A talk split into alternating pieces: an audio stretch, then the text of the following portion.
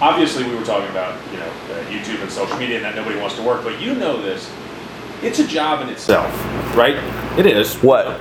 Social media stuff, oh, yeah. Doing all that stuff is a full-time job for you. Right? I say it all the time. It's harder than coaching, maybe. Right. Not harder than coaching, but it's And obviously there were, I'm sure, positives and negatives about Last Chance U and giving you the platform, but obviously, you know, making coaching much more difficult.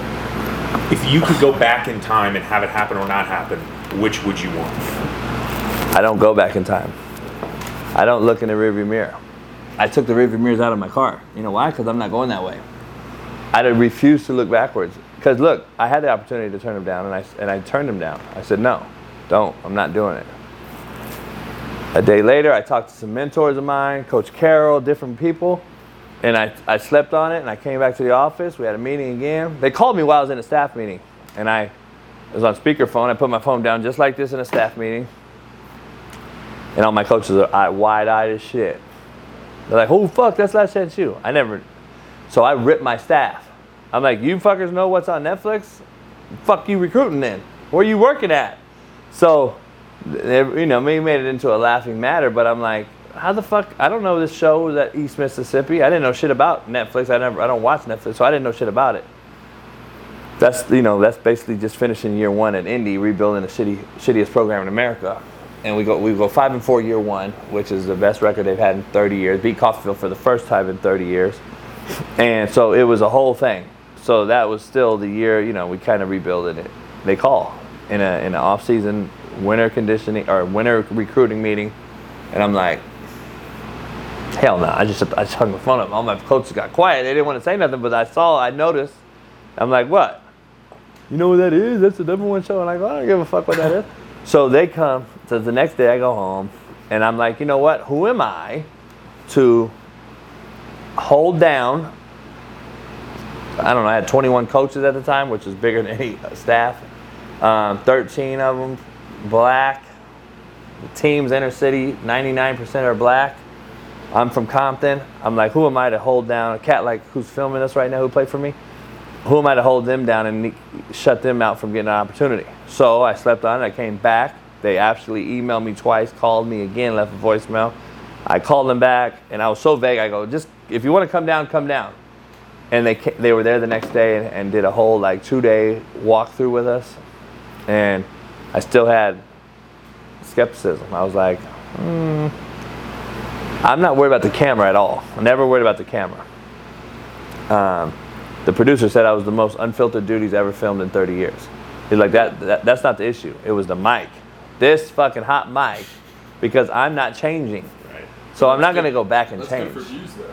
It might be good for their views. Right. Yeah, most watched show in 2 years on Netflix. Period. But it's still good for your brand. Like the more eyeballs. But at the time, your brand was not media. Your brand was coaching. Yeah, I was coaching. I was a coach. Your life to do. And I guess if you asked me, could I do it over and still coach?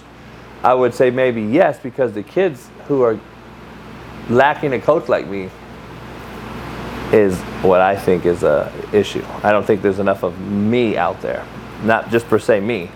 My style of guy, which don't exist anymore, really. There's a few. Look, Nick Saban directly said, hey, if they could film me 8 hours a day, I'd be fired. So think about it. Like, that's like every coach. This isn't a new thing. Yeah. I just did what everyone... Dog, I have no issue. Every D1 major coach in America that knows me called me and said, fuck, thank you, JB. You fucking did what we fucking want. You know what I mean? Like, yeah. But then they get on the thing and you hear Kirby Smart. Everyone thinks Kirby Smart's a fucking saint. No, Kirby Smart will rip your face off. Right. Yeah. And they don't know that until they leaked what? National Championship pregame speech. Oh, then all of a sudden. Oh my God, you didn't hear it? No. Yeah. Motherfuck these motherfuckers. Yeah, we're going to shit down these motherfuckers' neck. I mean. That's normal, though. No shit. It ain't normal on social media, dog. That's the college football thing I've ever heard. But it ain't normal on social media because JB gets canceled. Yeah. JB gets canceled. Why did I get canceled? Did they cancel you out? Like what is that? Like, what's the definition of? Let me look at the camera. Let me look at this motherfucker. Not being able to work in your given field because of said thing. Was it an accurate representation what they did behind the camera? They were messing around with some things. What do you mean? What part? I mean, it is showbiz, so you know they're. Of me? Yeah. Oh no, I didn't. They didn't. That was me. I'm not denying. That was all me. That's me. That's who I am. He played for me in 2009. Was I different? I mean, I got. 2009. Where at? So there's no one. I got guys from 2003 that I coached at JV.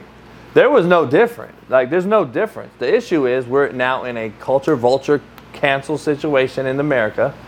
That now they see a guy like that, and then they see a white dude that they had no idea where I'm from and my upbringing, but all the kids that play for me are like, you motherfucker better stop coming to JV like that. You already don't know.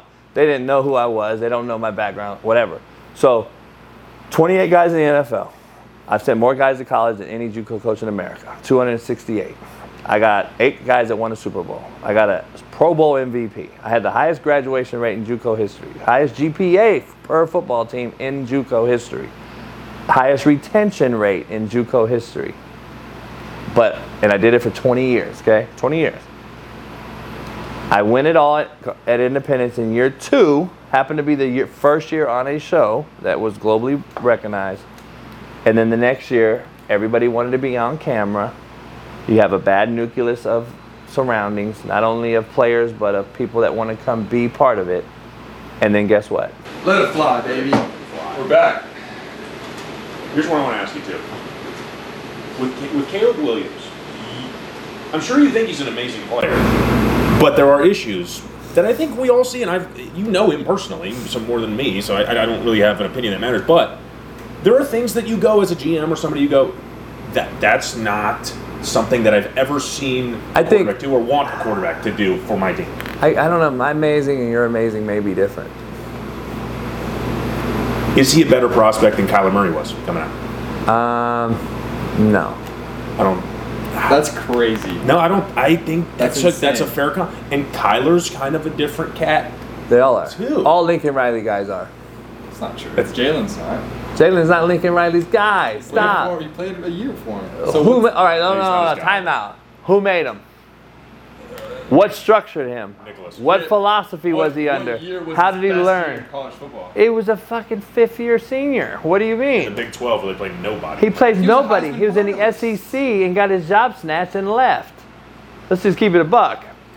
He left for the final year of his career in a much lesser conference who was a pass-happy team and coordinator, yeah, where he had to run NFL system in at Alabama, and I believe he was better suited for, which I believe today is why he is as good as he is. You think he was better suited in the Bama system than the OU for the system? NFL? Remember, we're trying to play in the NFL, or we're trying to just play college. So are you trying to be Johnny Manziel, or are you trying to be fucking Tom Brady? But there's spread air raid principles now in the league that didn't exist. And show me the quarterback that's winning the Super Bowl doing it. Mahomes, that ain't what they do. Tech with Kingsbury? That's not what they do. He's air raid. By the way, how good was he at Texas Tech? He himself was good at Texas Tech. He was not. He didn't have a good year until late in his years. My buddy coached him. Severini's the head coach of Chevy right now. He wasn't good until later in his career. Yeah, because of him or the team. That's what I'm saying, though. He didn't transition. Alex Smith started. I think through osmosis, he learned from somebody and got to see how the position was played at that level. He benefited from watching. All right, guys, I'm going to take a quick break to tell you about what the boys over at PrizePicks are cooking up for you. PrizePicks is your ticket to the most exciting and straightforward way to play daily fantasy sports. It's a breath of fresh air in a world where you typically battle it out with thousands of players, including the seasoned pros and fierce sharks. Instead, at PrizePicks, you get to handpick 2 or more players and decide whether they'll exceed or fall short of their projected stats. It's not just another fantasy game, it's a game changer. And here's something unique. PrizePicks implements weekly promotions. Take Taco Tuesday, for example. Every Tuesday, they offer discounts on select player projections with savings up to 25%, providing even more value to players. PrizePicks has truly transformed the way I engage with sports. It's no longer just a big college football game with national championship implications. It's also an opportunity to cash in and talk some trash to the boys in the group chat along the way. If you're seeking quick withdrawals, easy gameplay, and a vast selection of players and stat types, PrizePicks is your go-to daily fantasy sports app. Head over to prizepicks.com/momentum and remember to use code momentum for a first deposit match up to $100. That's right, a potential $100 bonus is waiting for you just for joining the excitement at PrizePicks. Now back to the episode. Alex Smith, a professional, not even a talented Uber guy. He learned, just like Aaron Rodgers learned from Favre. Let's just be honest, just like Brady learned from Bledsoe.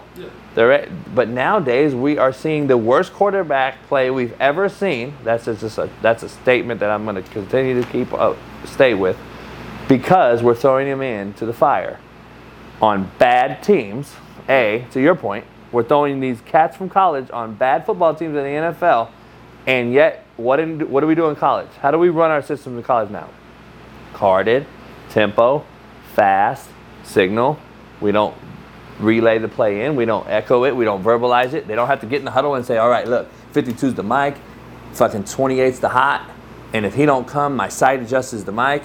Quarterbacks don't get up there and do that. With Coach Riley, we do have some pro-style tendencies within what he does, though. Mm-hmm. It's a little bit of a mixture. We're not IDing mics, but we are checking plays relative to... three-tag, or shade. I hope so. Fuck, he's been doing it a while. I mean, I think Lincoln's a good coach. I'm not. So there are pro-style tendencies within what he does. It's not full like what Graham Harrell was doing. But checking the run game from the three to the low shade to the high shade and all that's fundamentals. That should be done in youth football. But even coverage-wise, there's some stuff. But the mic ID is fundamental to the quarterback and the O-line, and it is conducive for success in the long run, because if you don't know the protection as the quarterback, which Lamar doesn't do a lot of, which Kyler doesn't do a lot of, which all these young quarterbacks that you see in the NFL aren't doing a lot of. I've had Brian Pollard on my show, who won a Super Bowl, Bernard Pollard, who won a Super Bowl for the Ravens, who straight up came on the show and said, Lamar couldn't tell you what a fucking protection was if you shoved it up his ass. Yes. But that's fine, though. You still an MVP. No, it's not fine. It's not fine. Because you got to know where Thank you. They're going to win the Super Bowl this year. No, they're not. No, they are. I think they are. Lamar's not going to get past the second round because he's not sustainable. He's going to go back to his old ways. And what is his old ways? I don't know what coverage rolled. So now I don't know who's hot. I'm holding my dick in my hand, and I get sacked. Oh, guess what? I just blew my MCL because I tried to run around. Dog, Tom Brady played till he was 45 years old. Show me another quarterback that's going to do that again. So who are the top five guys for you right now, quarterback-wise, in the NFL? Well, Aaron's out, so he's hurt. Burrow, I would count him. Burrow. I'm C.J. Stroud grew up, 10 minutes away. My buddy coached him. I said on week one he's already better than Lamar Jackson. I have a tweet out there. We posted it on my show. He's already better as a passer. Lamar is a thrower of the football, let's be clear. But you got to look full picture quarterback influence on the team. Yeah. Lamar is winning games for that football team. Yeah. It's not just passing the ball. They have a great run game, a great O-line, and a great defense. And a coach. And a great scheme. And Harbaugh's a great NFL coach. And it works out when he's healthy. Right. Now, if he's not available, how is he helping the team? That's a different discussion, though. Health versus efficiency. But it matters. It all matters. Efficiency. I mean, it's still him. You're paying this guy to win you games, and he's not available. Kyler Murray is not available. He just came back. By the way, he didn't throw any touchdowns. He threw a pick. It's his first game back. I get it. But everyone's still anointing him as, oh, man, Kyler Murray back. He didn't do shit. Yeah. They beat a horrible Atlanta Falcons team, which I thought would be way better. But back to the Caleb Williams take, you said you think he's outstanding. The game's changed, in my opinion. So I don't know. Let me ask you this question. I'm going to flip it on you. You're talking about, do I think Kyler Murray is an outstanding quarterback? This goes back to my Mahomes take, why everyone hates me when they think I'm hating on Mahomes. I'm not hating on Mahomes. I'm telling you the truth about Mahomes. Without Andy Reid, Mahomes is nothing. Put him in Chicago. How good is Mahomes? Be honest. Remains to be seen, but... I think he'd be a good quarterback, but he wouldn't be top three. I don't think he'd be good at all. I think you'd be talking about him as he would probably be hurt. He'd probably be fucking struggling. We'd be talking about a really talented guy who... maybe hasn't taken the lead to make it into a playoff. Maybe, but it's all about he's benefited tremendously from Andy Reid in that system. No, for sure. And Kelsey's people need to stop talking about Kelsey as an inline tight end. He's a receiver. Yeah. And he's one of the best receivers in football. Let's just call it what it is. Yeah. So everyone that says he don't have receivers right now, no, he does. He has the best receiver in football. Yeah. And he had Tyreek Hill in them too, and guess what he did? Nothing. He got dominated in the Super Bowl. By the way, he is the lowest rated Super Bowl winning quarterback of all time. According to what metric? All statistically. His statistics in Super Bowls have been what y'all say mid to the at minimum he's mid. He threw 181 yards last year, bro, and everyone's sucking his dick like he fucking Tom Brady. No, he threw for 181 yards. Two of them were shovel pass touchdowns. By the way, do you know the stats on Mahomes? Do you know over the last 2 years what team in the NFL leads the league in yak yards? It's KC. Let me guess. Of course, it's Chiefs. You know that 50% of his throws are at or behind the line of scrimmage. 50%. Let that sink into you. Is that yeah, it's true. I just want you to let that sink in. How many? Well, when you turn him on, how many fucking smokes are you seeing him throw? Bubbles. Screens. Yeah. I mean, do you see him throwing fucking dig routes on time on his fifth step? Ever? No, you don't, but nobody wants to break it down. Now, is that the truth or am I just hurting your feelings? Like, I'm just saying, be honest. Am I a hater or is that the truth? Have you ever seen him throw an anticipatory throw off the outside backer versus cover two in a dig window? I'm sure it happened. I mean, I'm sure he has, but you don't see it like everyone thinks. And which quarterback has not worked with Andy Reid? Has what? Has not worked with him. All of them work. Oh, no. Every single one. People don't want to mention. Including Alex Smith, who you said. Look at his stats. Unbelievable. Alex Smith's stats are unbelievable with him. None have won Super Bowl. Okay, but look at the roster. Don't compare that roster with the roster Mahomes has had. Please don't. Their defense is unbelievably better now. Okay, so what's the argument? That he's overrated or that he's not good at all? I think he's in a... I think that Andy Reid, knowing Andy, I grew up with Eric Bieniemy, knowing what they had to do for him. People, Kansas City loved me. That's why I made the Queendom shirts, right? Chiefs Queendom love me. I don't think they love me. I believe it's no, they hate me. That's what I mean. I believe that he is in a gimmicky system that is devised to help him succeed. That means they take a tremendous skill set. I'm not knocking Mahomes. I'm not saying he's not a freak, that he doesn't have a whip and a cannon, all this shit. But all the off-platform, three-quarter throws, and the left, and the shovel, all that shit is because Andy Reid has to do certain things in the system to use his skill set to allow his team to succeed, which even shows more of why Andy Reid is so great. Yeah. Because he's not just dropping back and reading coverage and throwing fucking dig routes to Kelce and corner routes to Kelce and fucking... You don't see that. You see a bunch of smoke and mirrors to get guys on the edge. Why is McKinnon, a running back, more in the slot? Why does he get reverses? Why does he get shovel passes? Why does he get smoke screen? Why is we're using those guys over a true outside X and running fucking comeback, curl, and dig with them? You don't see that shit in Kansas City. But no one wants to break it down because I don't know football. I just think football has changed, though. Like, it has changed. You want them to run a system that's not Andy Reid's system. No, you don't want that. I just want you to understand that we have had... This is my point, to his point. Tell me what quarterback in the past or the future or now that he asked me about Caleb Williams, is he a super talent? He isn't someone we haven't seen, is my point. People act like these guys we have never seen. Please tell me that we haven't seen Mahomes, and I'll give you fucking 10 quarterbacks right off the top of my head. So Dan Marino wasn't Mahomes. Have you seen him ever throw a 7-on-7? Mahomes couldn't fucking hold his dicks at the nutsack. Have you ever seen fucking the guy named Troy Aikman who would throw for 8,000 yards a year right now because he can't get hit and you can't reroute the wide receiver? Do we even talk about that now? No, you guys don't. Yeah. So, Aikman and Steve Young had to get out the league early because they got fucking concussed and got hit, actually got helmet in the mouth and had to throw dig routes to Michael Irvin on time and fucking Harper. They don't do it no more. They don't talk, but we don't talk about it because we're so social media embedded that everyone thinks they are fantasy football heroes. And that's the truth. Everyone that does social media thinks, guess what they do? They watch football for what? To see how many fantasy points Mahomes got him. So when Mahomes gets him 39 fantasy points, he's the greatest quarterback ever. When they really turn on the film and have no fucking idea when I break it down and say, oh, shovel pass went for 60. Fucking Tyreek Hill caught a smoke. Tyreek Hill caught a smoke and went 80.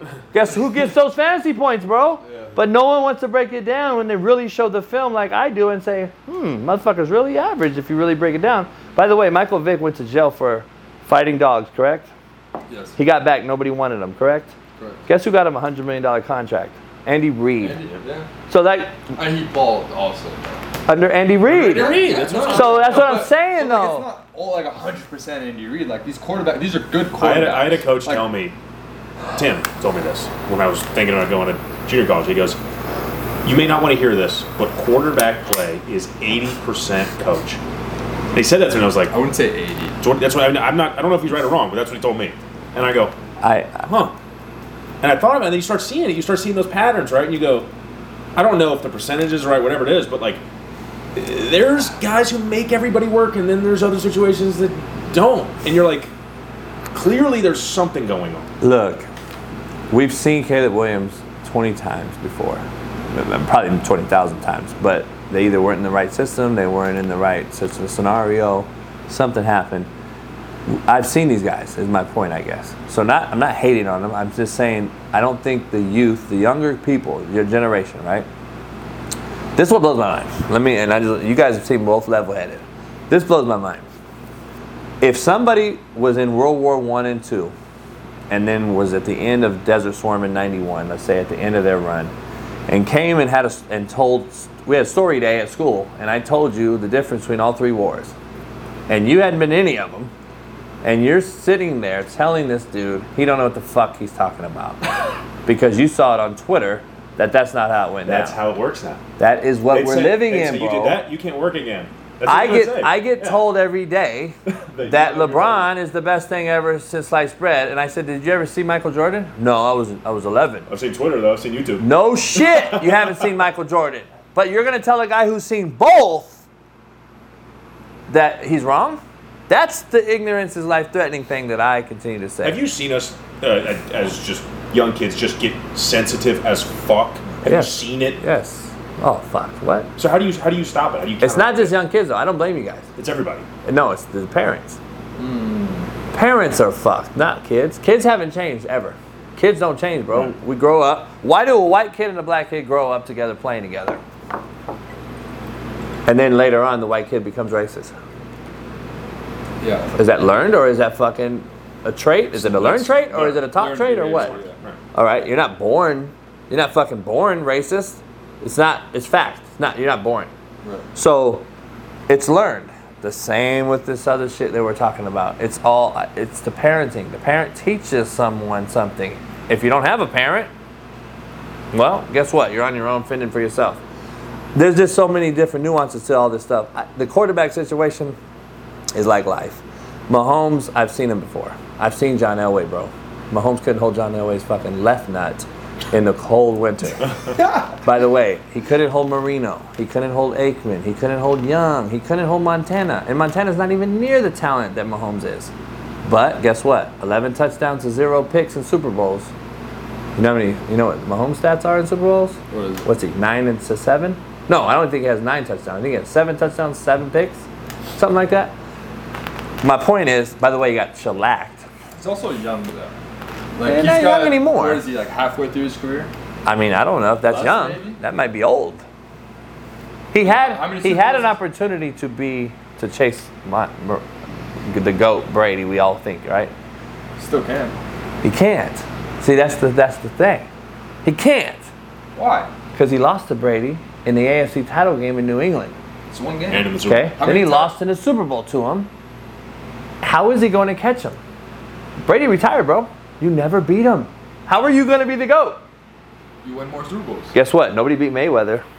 Last time I checked, he retired as the GOAT. Brady retired as the GOAT. So Mahomes has to win 7 fucking more times. It's and possible. You never got to beat that guy, ever. So you better win 9 to even be considered as the GOAT. He's not doing it. I'm just telling you right now. I don't think he'll win another one. But that's just... I'm just saying though, we don't ever bring that up. You lost to him in the AFC title game in New England before Brady left, and then you lost to him and got shellacked in the Super Bowl by a Tampa Bay team. Yeah. And then, to be honest, if we really want to talk about brass tacks, Trevor Lawrence, that game they should have lost to. Remember, Chad Henne came in and went 99. If he don't do it, they lose. Again, why is Chad Henne so successful when he just comes in and plugs and plays for Mahomes? Is that because of Andy Reid? Oh, my bad. So anyway, it's a great system. All right. So, having said that, though, if Mahomes If you can plug and play a guy in a system, and then we're going to call Mahomes the GOAT, which people do already, which blows my mind. We are so... You're fucking right, they say it. There's, already? Yeah. There's so many people out here that refuse to really... Here's what it is. We're in the instant gratification era that we anoint everybody year one. It's called recency bias. If a dude balls out year one, we're already calling Amin Zombele or whatever the fuck his name is the next fucking best basketball player of all time. I think he's a bust. Wembanyama. I think he's a bust. But everyone thinks he's the best ever. Like 5 games. I don't give a fuck. He's a bust. I'm just giving you my opinion. You know why? He's 7'10". Right. How tall is a motherfucker? He's like 7'5". Fuck, 7'7". Yeah. He has to gain weight as he gets older, just from straight up science, typical biomechanics. He's going to gain body fat. Okay. He needs to. Yeah. Okay, he needs to. Guess what that does to a 7'7" body? Have you ever seen fucking Manute Bull just fucking dribble up top of the key and shoot a three? I've seen Giannis gain weight. Who? Giannis. He's gained weight. Giannis not 7'7", bro. He's like, what, 6'11"? 7 foot. Yeah. Okay, that's KD. They're all that way. Yeah. We've seen that before, though. Guess what? We've seen Akeem Olajuwon before, bro. We've seen Shaq.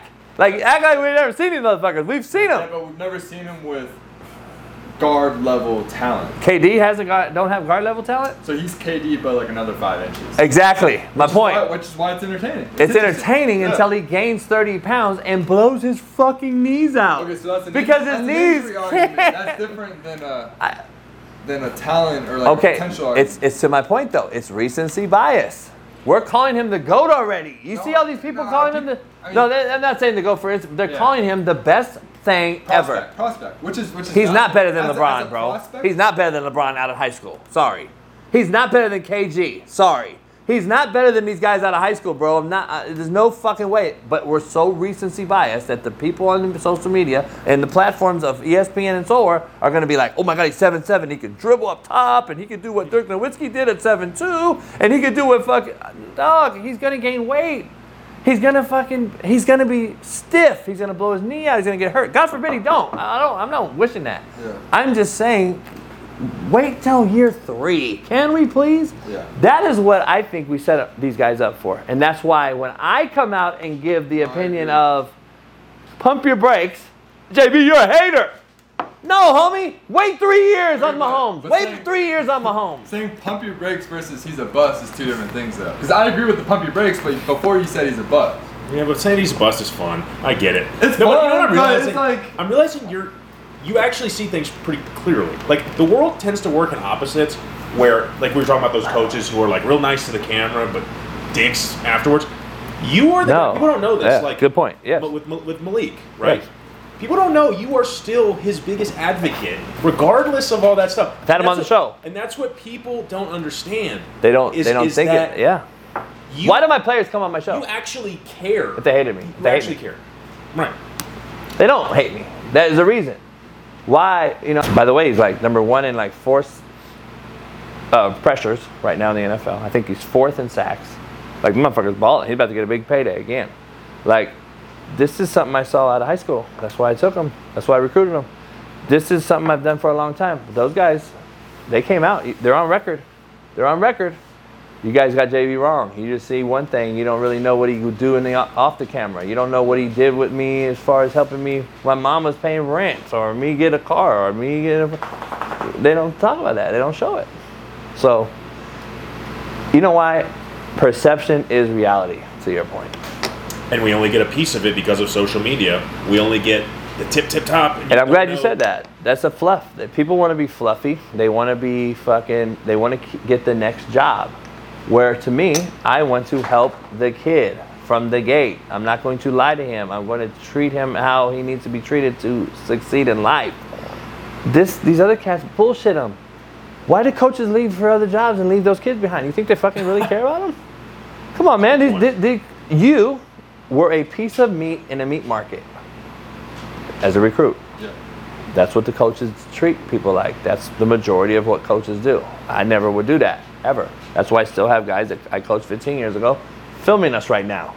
Because guys know that I was real and the same always and always was going to help them. Not just on the green grass, but off of it, which is more detrimental. Because the bottom line, you're not going to make it to the NFL. It's a 1% chance. A 1%er is huge in the life.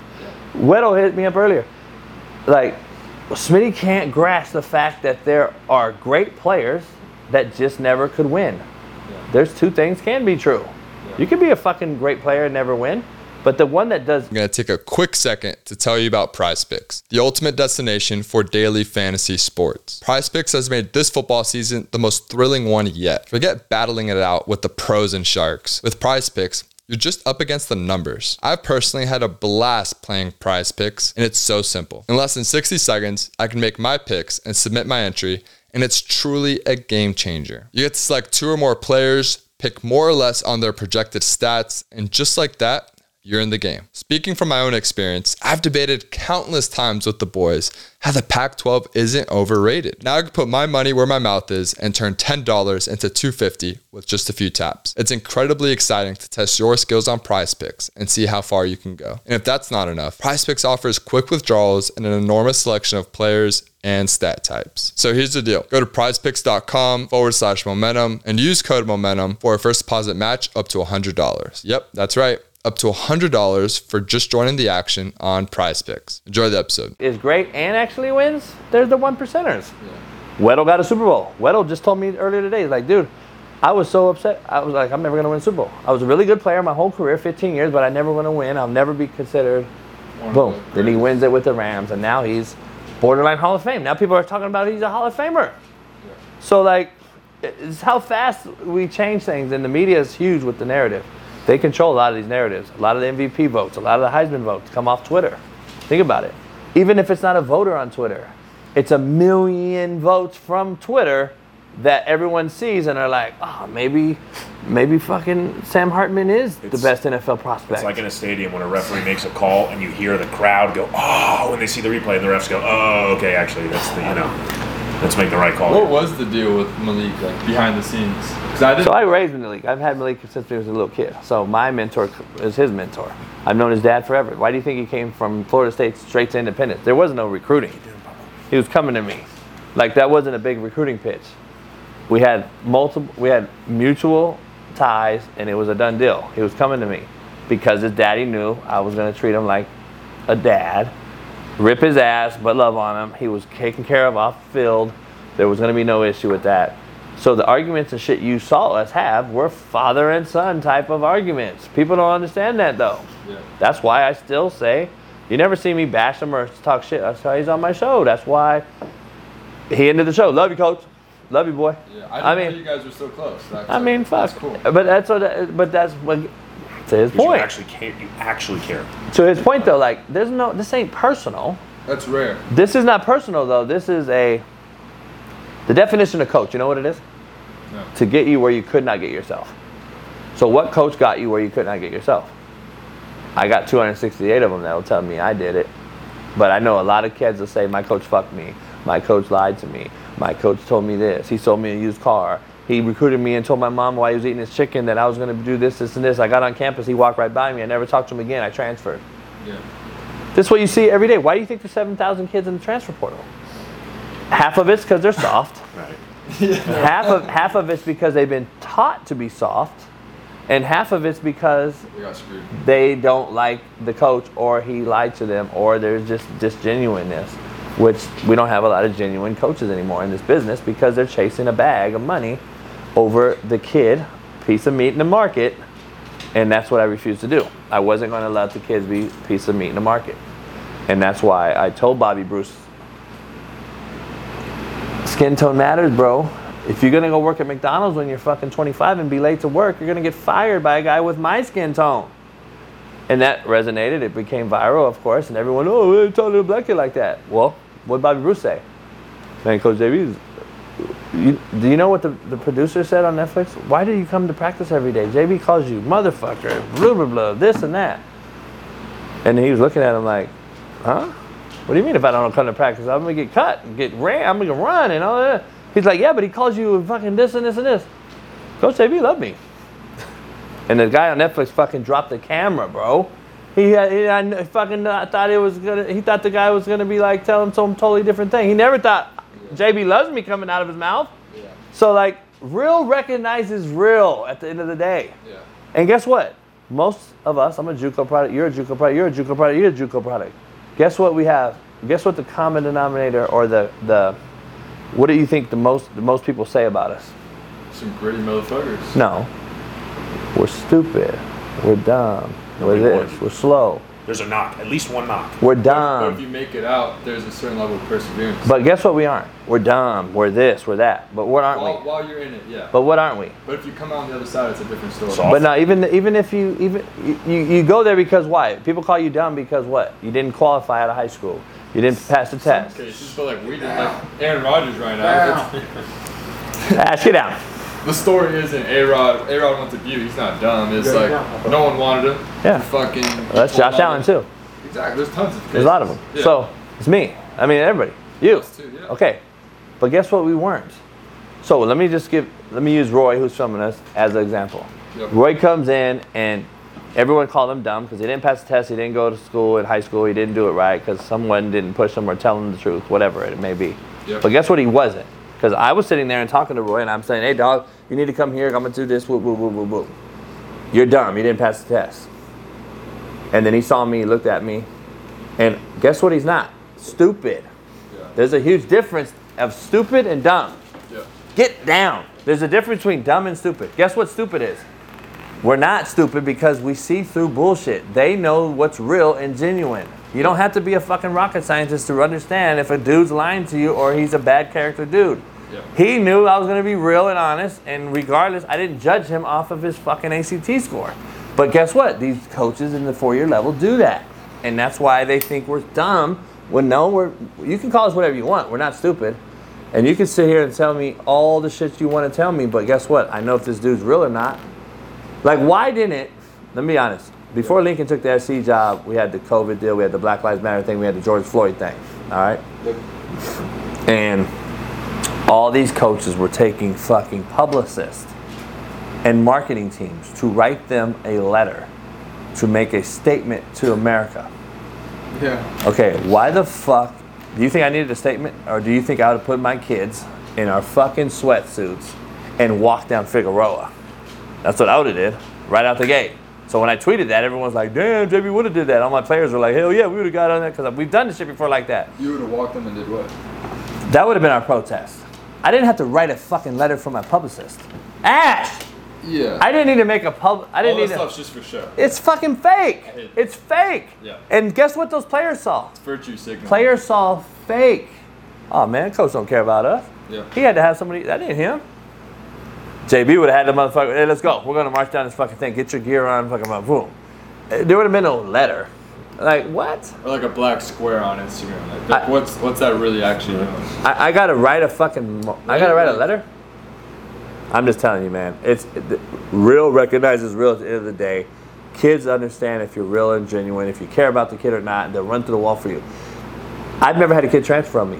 Other than a kid I cut for being a shitbird. Zero kids? Never. In JUCO? Never, period, ever. Yeah, high school, other, anyone. Oh, shit. No, but I got everyone to transfer to me. Why is that? So if I'm such an asshole, as the nation and the world says, why the fuck had nobody left me? Why after year did Jermaine Johnson and them come to me? Yeah. Has no one ever brought that up? No, they haven't. See what I'm saying? Yeah. So how is someone going to come continue to play for you? Guess what they have to do? You know you're in the social media world now. Yeah. Would you not text Roy and ask him about Coach JB if you're a prospect? For sure. Hey, man, I used to tell my players, hey, recruits, hey, man, DM my players. Text the old dude. DM my player. Yeah. But when I ask him to ask the coach of the other school recruiting you to do so. They're going to talk shit about you. No. The coach won't let you do that. Because he knows those players will fucking say, hell no, don't come here. Yeah. I'm telling him. Guess what Jermaine would tell the next Morgan Allison or whatever, which he did help me get Morgan Allison. Hey, man, JB, real. He going to fucking be on your ass. But guess what? He's going to love you. The thing is, like, doing it for so long in Cali, like, there's been some great Cali teams, obviously, and I've had some loaded ones as a coach, too. My Compton 08 team was probably real similar to my Indy team as far as talent. 6 guys in the league off that team. So there was talent, but the thing is, the linemen. Because, see, I had 20 D1 transfer O and D linemen. You're not getting that here. Mm-hmm. So, because we have the scholarship, we can save some money here and there, even though they still get has still got pay out there. People, that's still a misnomer. What is it like living in Kansas? Oh shit! It's different for me because I played my college ball in Kansas. I had a stint with the Chiefs. I actually coached at Garden City in the conference before. So to me, I've been there and done it. So it was, and I was older, so I was more mature, I guess, as a person. I was like, well, it is what it is. It's a fucking job. So to me, I don't know. I mean, I was older even when out of JUCO when I played though. So when I had a daughter I took with me to Kansas to play college football by myself, me and my daughter. So that was holy shit. Yeah. I didn't know that. Yeah. Is that so, KU? No, I played at Fort Hays State at D2. You're watching film and just rocking. Yeah. Yeah. Wow. So I went to New Mexico out of JUCO, out of Compton. Yeah. With Urlacher, Brian Urlacher. Oh, you did? Yeah. He's on my show. He was safety? Yeah. So. No way. So I played for a legendary JUCO coach at New Mexico, who was at Mount Sac forever. A guy named Lenny Rodriguez, who was there forever with Rocky Long as the head coach. So then I was there for the whole spring. Said my clock was up. I'm like, what? Like, yeah, your D1 clock's up. I'm like, what the fuck are you talking about? I didn't know shit about it. Right. I had to go D2 sight unseen, so I went to Fort Hays State, which was Coach Leiker, who was his coach, or AD at the time, whatever he was. He was my head coach in college. And then he was a Kansas JUCO legend. He coached at Butler, Garden City, Coffeyville. He had won that. He coached Corey Dillon and Kwame Lassiter and Brandon Jacobs. So Likers coached all these guys. And so I was like, now I'm in the league that he would tell me about on the phone after I played for him. While I was coaching California JUCO, he was out here like telling me all these stories, and then I get to coaching it. So I was like, all right. And then I have to beat him to win the league title. I beat him on my last, and we hug on the show. We hug at the end, but it's like people don't realize that's like bittersweet. Yeah. Bittersweet, yeah. It's a small circle. Damn, we had people don't realize how good the talent is. Like our twos at receiver could start at most like D1 college, which is a crazy thing to say. Like, we would have. Yeah, go ahead. Our fifth best receiver, who like isn't really playing much, got like maybe had like one or two touchdowns that year. Right? Calvin Jackson had led the team for the Jets in preseason with 4 touchdowns, bro. That's insane. Remember that? This last year. Started out. Then he got cut. About the guy who wasn't like a dude. Our backups, our red shirts were. So we gave this dude the number 30 to give you perspective. That's like a scout team. Who Jayhawk teams compete with FCS teams? Oh, we'd have beat KU that year. That's when KU was awful. Yeah, we would have beat KU. We would have beat a Power 5 Big 12 team. That's what our guys were telling us too, yeah. And we would dominate the match. Especially that Garden City team, I think the year before. My team. That was my roster, bro. That was my players. Garden City roster? Those were my players, yeah. Well, I'm talking about the year where that D-lineman went like 6 rounds to the Jets. Like, they had dudes getting drafted out of JUCO. Bro, who do you think's kid that is? Jeremy Fault. Oh, shit. Come on, man. You know who you talking to over here? Who do you think built that Garden City team? Why do you think me and Sims getting fucking hate each other? I built that fucking team, and then he bitched out, and I had to fucking choke him, and I left. Yeah. Those players are mine. Yeah. Remember, I had Kevin Olsen, Greg Olsen's little brother. Quarterback. You had like a bunch of issues. Huh? Yeah. So I had him at Garden. I brought him with me to Riverside, even though I didn't coach. I brought him, Carlos Thompson, and a guy named Kerryon Parker, which is probably the best receiver I've ever seen in my life. Who was what? His name was Kerryon Parker. He was the X on the other side of Michael Evans at A&M. Mm. So they all went to the same high school, by the way. You think he's better than Mike? Yeah. Really? He's a freak, dude. Manville High School, Manville, Texas. All Carlos, him, Trask. I recruited Trask. I had Trask coming to Indy. Really? Trask got... So it was between me and Trask for that last Florida scholarship spot in 2016. Really? And then they offered Trask...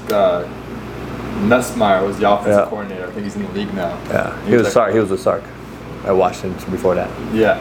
And he was like, hey, we offered a guy in Texas. If he doesn't commit, then like that's your spot. And then Trask ended up committing. That was like my dream. He didn't play at all in high school. He didn't. He wasn't the starter, dude. He was behind King. Yeah.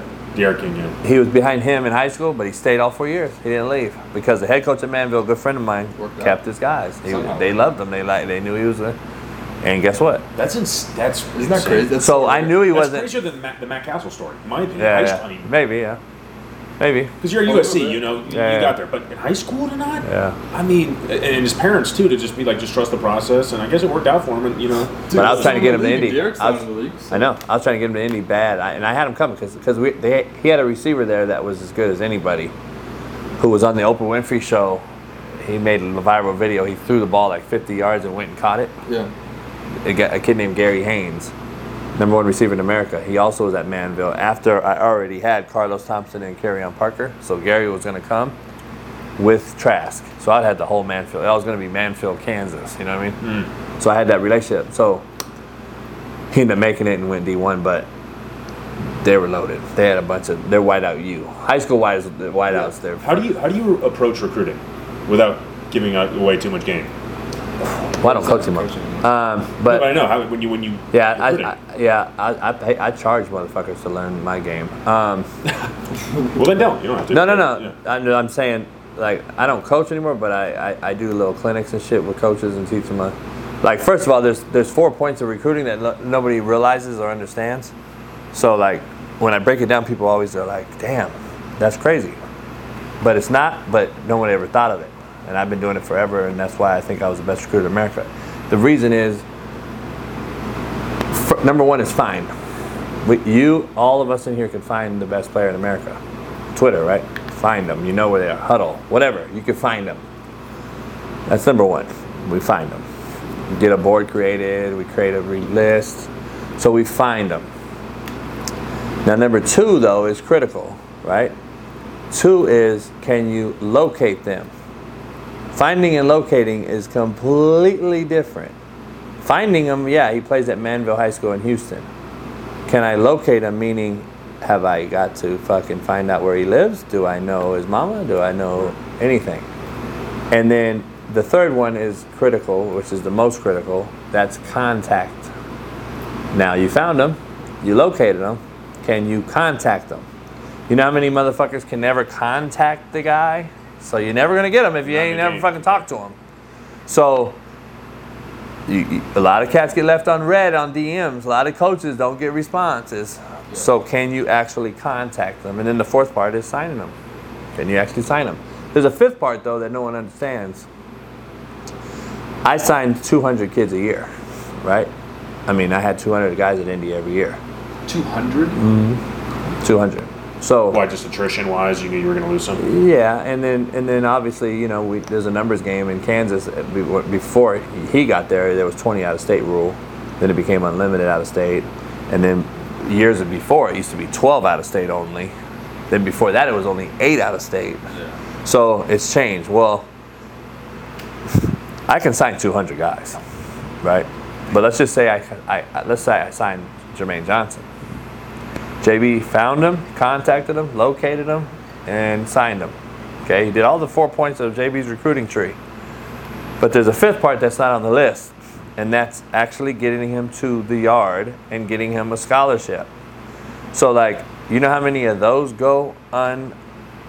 Like, nobody understands. Well, fuck, you recruited him, but he left. He got kicked out. He failed. He transferred. He got arrested. He died, for instance. Some people die.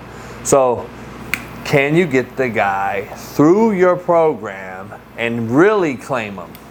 Because I had Jason Pierre-Paul too, but he didn't end up playing for me the whole time. He was at COC. So he was at Casa Canyon. COC. Well, he was at Compton first with me. He was. And then the guy brought a knife, and they got into a fight, and he left the Canyons. Played for a good friend of mine, Garrett Toujay, who's the O-line coach at Virginia now. So, but I brought him. But he never played for me because that incident happened. So, in my opinion, I go to bed at night, I failed. He made it. You know, he just signed with, I think, Denver yesterday. He made it, but did I get him through the process? I signed him, I contacted him, I found him, I did all the work, I did all the hard shit. Right. And then he didn't even get to play for me. To me, I was a bust. I busted that particular situation. So there's thousands of those from so many different coaches. And all these coaches, these young coaches, they used to cuss out, like, I signed him. I mean, shit, he's here right now. Is he here in July? That's right. Is he here in August? Is he here in October? Is he here in December? And is he graduated? Especially with the transfer portal now, you have to recruit your own players. Yes. Every year. Yes. You recruit It's called retention. Yeah. That's why I never lost a kid. And that's why the only reason I want to go back to coaching is for that one reason. I would like to go back and say, I want to see if I can keep them still in this landscape. In this, right. That's one. That's a challenge I want to compete too. And I do think, I think the longer that this kind of social media thing goes on, the more people will become desensitized to all the highs and lows and things. You want to coach. You're a competitive guy. You want to do it. And what we were just talking about, that's not even counting the strategic aspect of it, which is hard enough to out-scheme another guy. You know what I mean? This is just keeping personnel on campus. That's a full-time job in itself. Yeah. So the fact that you were talking about earlier, like some coaches are just slapdicks and aren't doing anything, it's like you need a full machine there just to keep people there. Not only to watch film and find weaknesses and exploit it and, I'm going to tell you, I'm not going to tell you the names, but good friends of mine in this business that I talk to a lot that are big-time Power 5 head coaches. I've been told by two big-time ones, if I told you the name, you'll be like, damn. Said, JB, if I could go to Walmart and work tomorrow and make the money I'm making here, I would do it. And I believe it. That's how fucked up it is right now. Yeah. They do not. This is becoming. Yeah, it's free agency without a return. Yeah. That's what it is now. And they would leave in a heartbeat if they could make that same money somewhere else doing something that don't have to deal with parents. You don't have to deal with street agents. We call them. Yeah. It's a 7-on-7 world now that we're in. We're in the 7-on-7 world, and the 7-on-7 world has created, in my opinion, the worst quarterback play we've ever seen. I would have said the opposite. Well, quarterback play is the worst it's ever been, bro. But I think... Do you know the average quarterback yardage per game in the last 3 years in the NFL is? 185 yards a game. And they're on like 30 completions. Do you know what 30 completions would have got Troy Aikman? Fucking 800 yards a game. Do you realize? Do you understand? Like, people don't really break down the finite details of this thing. You don't think guys are ready earlier in college? Like, there's more true freshmen starting college, it seems like, at least. You know why? To me, it was the year-round 7-on-7 stuff. Also, transfer portal too. Seniors aren't there as long. So well, not only that. Competing against the guys there. Okay, you're both close, but what's the true? So you got to dig super deep in all this shit. What's the true reason why players are playing at all-time high as freshmen? Promises with recruiting. If you're getting a big recruit. So everybody wants a 5-star, right? Yep. Everybody wants Mo Hassan, and we want to get him. Everybody wants to get him, so we sign him. You have to play him, or guess what? You transfer. You lose. Right. So now you have to play him. You have to play him, and then he still ends up transferring anyway. And guess what? That coaches did. He lost integrity. Because now the locker room, he's lost. Because now he was allowed to allow a guy that mispracticed, late, soft, whatever, didn't do what he asked all the other guys to do that did it, but still played him or started him or whatever. You lost the integrity of the locker room and your own integrity, and the kids still transferred at the end of the day, and you've now got fucked. So, like, we're seeing that at an all-time high. What's the number one reason the kid transfers? I'm going to blow your mind. What's the number one reason the kid transfers? And when I tell you, you're going to be like, damn. I think you're right. No. What do you think? I have a wild card, which I don't think is correct, which is who they recruit in the next class, and they see, this guy's going to come and compete, whatever they say. If I play quarterback and you bring in the number, so you're just saying soft. They don't want to compete. That's essentially what I'm saying is that because with the transfer portal you don't have to. You can run. What is your solution to this? All right, well, here's the number one reason why they transfer. It's called peer pressure. It's their peers who go on social media. And I'll break it down to you real quick. So you two are 5-stars teammates in high school, both 5-stars. You went to LSU, and you started as a freshman. He went to Alabama and redshirted. He transfers from Alabama because his 5-star companion and homeboy starts at LSU, and everybody on Twitter is absolutely bashing him and calling him a scrub because he's the 5-star and he was a little bit better than you in high school. He got more claim, but he don't play. He redshirted. Oh, you a scrub. You can't even play. You're not even playing at Alabama. Johnny's playing at LSU, but Freddie's not playing? You a scrub. Peer pressure on social media, it's because we're so worried about what other fucking casuals think. Oh, I'm transferring. I'm being played. I'm being played by the coach. Also, you can't escape. In your day, you could go home, and even if you knew, I just laid an egg out there, I just threw 4 picks, you could go home to this spot and go, I don't have to hear any of it. Yeah. But now you got the phone, ring, and you're like, oh shit, I feel like a loser. Yeah. I don't know. It's just, it's peer pressure's at an all-time high. It's what we see on social media. It's a, and I'm be honest, we are in a small, I call it small dick syndrome. We suffer from small dick syndrome at an all-time rate, meaning that we have this inferiority complex that if we don't do X, Y, and Z that someone else did before me, I am a failure. I have to leave and go do it somewhere else. The pasture is always greener somewhere else when it's really not. And here's the truth of the matter. Mo mentioned it on my show yesterday, but I stayed in this for 4 years. And I've done a few studies on it. I don't have the complete thing, but I know at one point, 2 years ago, 70% of transfer portal kids who left school A and went to school B, when they left school A, the starter that they left for, that they didn't want to compete against, got hurt. And the guy would have been the starter there. And he left. Yeah, and he ended up not even doing shit at the other school. You're starting at square one at a new school. All right, so let's break down why we have so many. I don't mean to cut you off, but it is something that I've thought about, and I want to get your take on this.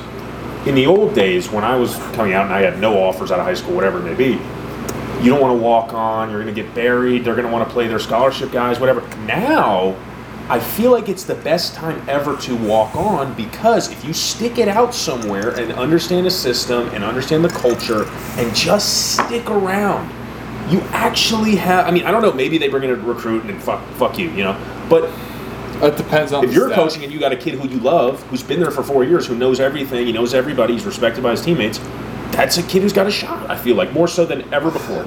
Maybe, but we also used to get those guys on our own anyways, because we needed GPA boost on our roster. Right. So, I mean, here, I'm going to ask you this. Why do, and I, if I was the NCAA commissioner of football, I'd fix it all. Why are there more injuries than ever before?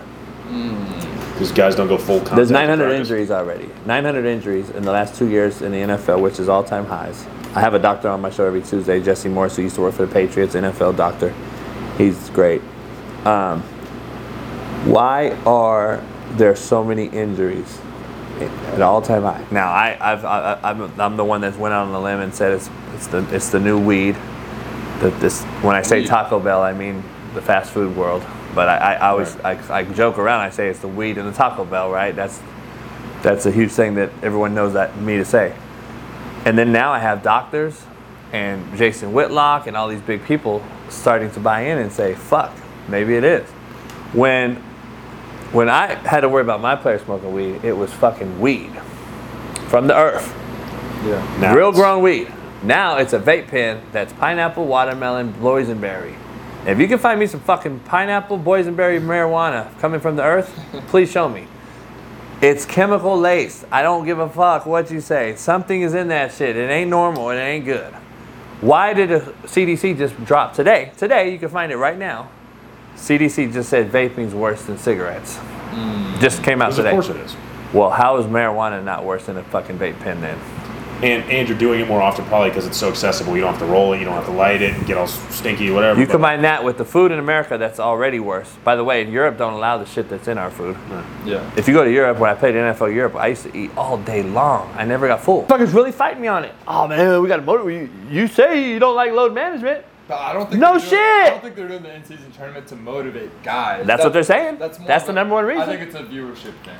It's how can we get more eyeballs during the season. Those are directly related though, because NBA's fallen, bro. Viewerships can see that NBA's fallen. Management, nobody cares. NBA's bad. NBA's bad. Yeah.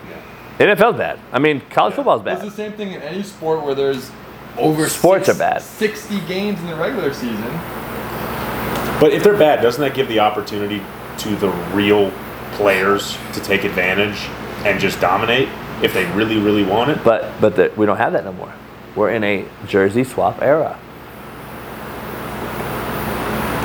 Let that sink in. It is. Yeah. We're in the jersey swap era. What does that mean? I fuck with jersey swaps. I know you do. Well, look at you. You're fucking eight. Look, you know why? I beat up on you. Let's be friends. Yeah. So guess what that does, though?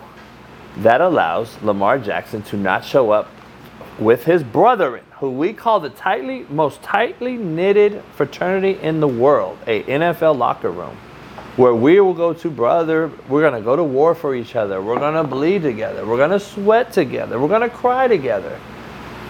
No one holds him to the carpet for missing a playoff game and not being there with their brothers. You know what the excuses are? Lamar's cool, he's still our boy, woo. That's the jersey swap era. My era, we would have been telling the coach, cut that motherfucker. Fuck him. He didn't show up. Fuck him. Tyler Huntley showed up. Balled out, too. That was a dog. So that's my point. We are in the jersey swap era where everybody's cool because all of us are getting paid. But before, that's why you see the difference between the old heads, Charles Barkley and Shaq and all them, calling these young cats out, which I love to this day. And you see the old cats like Troy Aikman calling out quarterbacks, saying, "When are we going to take the skirts off these motherfuckers?" And then guess what? Troy Aikman, they tried to cancel that motherfucker last year when he said that. Really? Yeah, he said it on Joe Buck and them, and he's like, "Man, can we take the skirts off these fucking quarterbacks?" He said it right live, and they tried to cancel that motherfucker. The women came after. You know, it's really, yeah. Well, women don't play the game. Yeah. That's why. Yeah, yeah. But. Well, they do now. Anyway. That's that Bain. By the way, right there, stop with the women coaching football, please. Coaching? Stop. Yeah. Stop it. Hope you don't get canceled on your show for me, bro. But I'm just telling you, stop. I can't really say anything if I'm trying to play in the league. Stop it. Stop it. Why? Why? Why let them coach? So let me ask something. Let me be honest. See, the truth hurts, and then you get into dissect the hate. There's a female coaching for Washington Redskins, or Commanders, whatever the fucking name is. And I've had conversations with NFL Hall of Famers. Willie Anderson, great legendary Bengal lineman I talk to all the time. One of these broads are coaching O-line. Do you fucking think that this broad's going to teach Willie Anderson to fucking kick snap? And club a fucking DN violently. And then motherfuck him for fucking not doubling the three technique to the backer. Are you fucking shitting me? Are you shitting me? Are you seriously going to sit here and tell me that we're going to hire a woman at Michigan to coach quarterbacks from the volleyball team, which Harbaugh did? Because he had to. But she's not like a... okay. She's like a... Okay, whatever. The strike is the same motion. Okay, is she going to come in and tell Mo Hassan, fucking... Your third step was shit. You didn't get no fucking depth. I wouldn't even say something. Yeah, exactly. It's a gender thing. It's more of like, did you play quarterback? Exactly. You know what I'm saying? Mina Kimes, like, who hates me, by the way. Who hates me and blocked me, of course. Of course. But guess what? Mina Kimes, you're seriously going to sit here and tell Pete Carroll who the fuck to draft? Are you fucking shitting me? It's equivalent to me going on and telling Mina Kimes what fucking makeup to wear, homie. Yeah. Isn't it? Right. Well, why is that so bad? Mina, I'm not telling you what MAC makeup to wear. I would be ignorant to do that. I would be a fucking idiot to do it. Please understand it goes both ways, though. Yeah, Let me ask you something. No, yeah. If I took 50 women and put them on an island by themselves, and I took 50 men on an island by themselves, who survives? No. Fucking right. So, yeah. But men and women are equal, I thought. Get the fuck out of here, man. Fuck. Trying to tell you guys, man. You don't want to tell the truth, though. Yeah, here's another segue, another argument. Yeah. And listen, I know. I think that's very rare. Well, it's not rare, though. Yeah, what has Mike Leach won? What do you mean, what has he won? What has he won? He's won games. What do you mean? What does he want? Does he want? Won. Oh, what has he won? What has he won? He's won a shit ton of games in difficult situations. Washington State's one of the most difficult jobs that exists in college football. What did he win there? He had a few, 9, 10 win seasons. But what did he win? He didn't win a championship, but that's not... I don't think that should be the metric by which you're judged to be successful. So you and Smitty, it's a true generational... You think you got to win a national championship at Washington State? No, do you think who's the best college football coach of all time? Nick Saban doesn't win a national championship at Washington State. We don't know that, but here's the difference. I don't think. Mike Leach had a great year at Texas Tech. Didn't win nothing, though. He did a great job. I know Mike very well. I was devastated when he died. That's He coached Calvin, who do you think took my kids? Yeah, so I know. I've known Mike forever. I've seen him tons of kids. So fucking brilliant football mind. No, there's no question. But here's the thing. Charlie Weiss also was a brilliant football mind, never played. But when he became a head coach and branched off, he was horrific. Head coach, Notre Dame, horrific. He ruined Jimmy Clausen. He was horrible at Kansas. He was horrible at Notre Dame. He was horrible everywhere he's been as a head coach. So there's only a few of those guys. I argue with you right now that if you played and were in those intimate settings, in locker room settings, that Mike Leach probably would have won a national title because he lacked the actual knowledge of knowing what it took on a day-to-day basis, on how every single player on that roster felt every single day, and all the intricacies that came with it. You can't just sit here and tell me he's a great play caller, which that's what he really is known for. This guy is a lawyer, went to Pepperdine University right here, and went as a GA. Him and Tuberville got together at a coaching convention, slept on the floor of legendary coaches, got hired on as a GA to do books and push papers and get coffee, and climbed his way up. So fucking uber respect, right? Yeah. But I argue that to get over the hump, if he would have played, I bet you he would have won. Period. There's only a few guys that did it, but there's not one guy that didn't play and has won anything meaningful. Never. Who is that? No one. That's what I'm saying. There's not one guy. Yeah. No, not one guy has won. No, I agree with you. I was just pointing out like a few outliers that had relative success. Yeah. But see, Pete Carroll played quarterback. Yeah. Belichick played Division III corner. Yeah. He played them. He was in those locker rooms. He understood how to get motherfucked. He understood how to love on a kid or a player or learn the trials and tribulations of a locker room setting. Yeah. If you don't go through that, I truly believe you can't be the total master coach. I don't think you can. There's a flip side. I don't believe great players are good coaches. I have yet to see a great football player win either. Mike Singletary, absolute, destroyed the 49ers, was fucking horrific head coach. Because you know why? He couldn't get through to his backers on how to be like he was. When you're that special. When you're that good. You just do That's why I give Deion a lot of credit. And early on when Deion was coaching his kid in Dallas and I knew firsthand on some things, he was horrible. Yeah. And I'm like, dog, because there's no Deion's out here. There's not another Deion. And you don't understand how to... Okay, look, I got to coach this dude's finite detail on fucking hip turn and run and cut him off and high point and read his eyes. And you don't teach that. You just expect it. Well, Mike Singletary expected it. Why did him and Vernon Davis get into a fight on the sideline?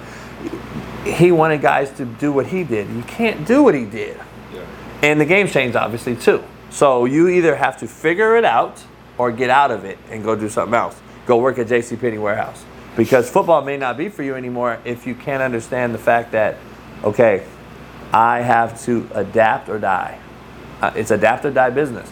I'm going to adapt, and that's why I have died, and I'm out of it right now because I refuse to adapt. And you either coach it or allow it. And we're allowing too much right now, and that is why the game is failing at all-time rate. That's why kids are failing and getting killed in the hood, killing each other, robbing and pillaging all these stores you see every day. We allow it every day. And don't tell me it doesn't translate from football to life. It does. I will say Deion has overachieved at everywhere he's been now. High school, Jackson State winning championships, even freaking Colorado. The over-under was 3.5 wins. Or do they have 5 right now? In place to become a bowl eligible team. They're 4 right now. They're 4. They won't win another one, but yeah. A few close games, games no one thought they were. Yeah, they're like. Let me ask you the overtime thing. I'm not as high on him as everyone else. That's what I want to get to because my opinion doesn't mean shit, but I'm not either. There's so much that goes on with coaching that we don't see as fans or viewers or whatever. But when you see things like we're going to take the ball first in overtime, and it doesn't work, but they win against Colorado State. And then Shador throws that pick when if you had known maybe that team didn't score, now he just sits on it, kicked the field. Deion, what? That's ego, though. That's stupidity and ego, and it all wrapped up. Look, my best friend in the whole world is on the staff, so I don't talk too much about it. But the thing about it is, I'm still going to be honest and real, and I talk to my boy all the time about it, but I'm like, and Matt McChesney obviously is a legend at Colorado and is a lifer. Full-on fucking, you know, we get into fucking full-on fist fights over this. The thing is, he fired his OC who left a head coaching job. Coach Lou, I played for him. Yeah, Sean? Yeah. So he's one of the best coaches I've had. Oh, yeah. He's legit. I've known him forever. So you know that. Yes. The offense they ran in Colorado is not anything he does. It's not anything he does. Let's be honest, Mo. Well, problem's a defensive guy, so I don't know what his offensive philosophy is. Well, it's to get his son in the pocket and throw 50 times so NFL scouts can see him. What do you mean, what is it? What is it? Coach Lou's been throwing the ball. That's his thing, though. But he doesn't feel it like that. This is what Sean Lewis does. He runs outside zone, RPO. He runs pin and pull. He runs pin and pull, RPO, second and third level, RPOs, off to safety. Runs fucking power read, post, all that stuff. I haven't done that at Colorado. By the way, how much turnback did you guys run under him? Because I have his whole playbook. Me and him have clinicked a ton. He sprints out a shitload. He runs a lot of turnback. They haven't run sprint out or turnback at all year long. And his son's in the pocket throwing the ball 50 times, getting shellacked. It's the Bryles-Baylor system. It is. So why did he pull him from the play calling duties? Because scapegoat. Because he brings a guy off the analyst field, who's an NFL Shermer. Family Shermer, right? I thought it was so he brings him off, and now what do you do? So listen, my buddy's an agent of Sean. And we talked. I told you he should have left. I would have left that day, because you're either admitting now that you got demoted because you were bad, so the rest of the world that's going to hire you is saying, "Oh, you admitted you're bad and you got demoted." Or you get out and everyone says, all right, we know Deion's fucking crazy and he demoted me. I need to go. That's a good point. So that's the fucking thing Sean's dealing with. But Sean's going to take the high road because of who he is. Yeah. And he's going to be like, all right, I'm going to stick this thing out. But is it going to bite him? I don't know. I hope it doesn't, because, he didn't get fired. He left a job to take a Power 5 OC job, which hopefully got him another job. Now it might cost him any other job. So that is what I do not appreciate by what Deion's doing, because you hired this guy. You wanted this guy.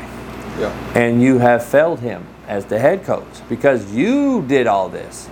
You did all this. When he becomes a good coach, he will be known as Coach Sanders, not Prime.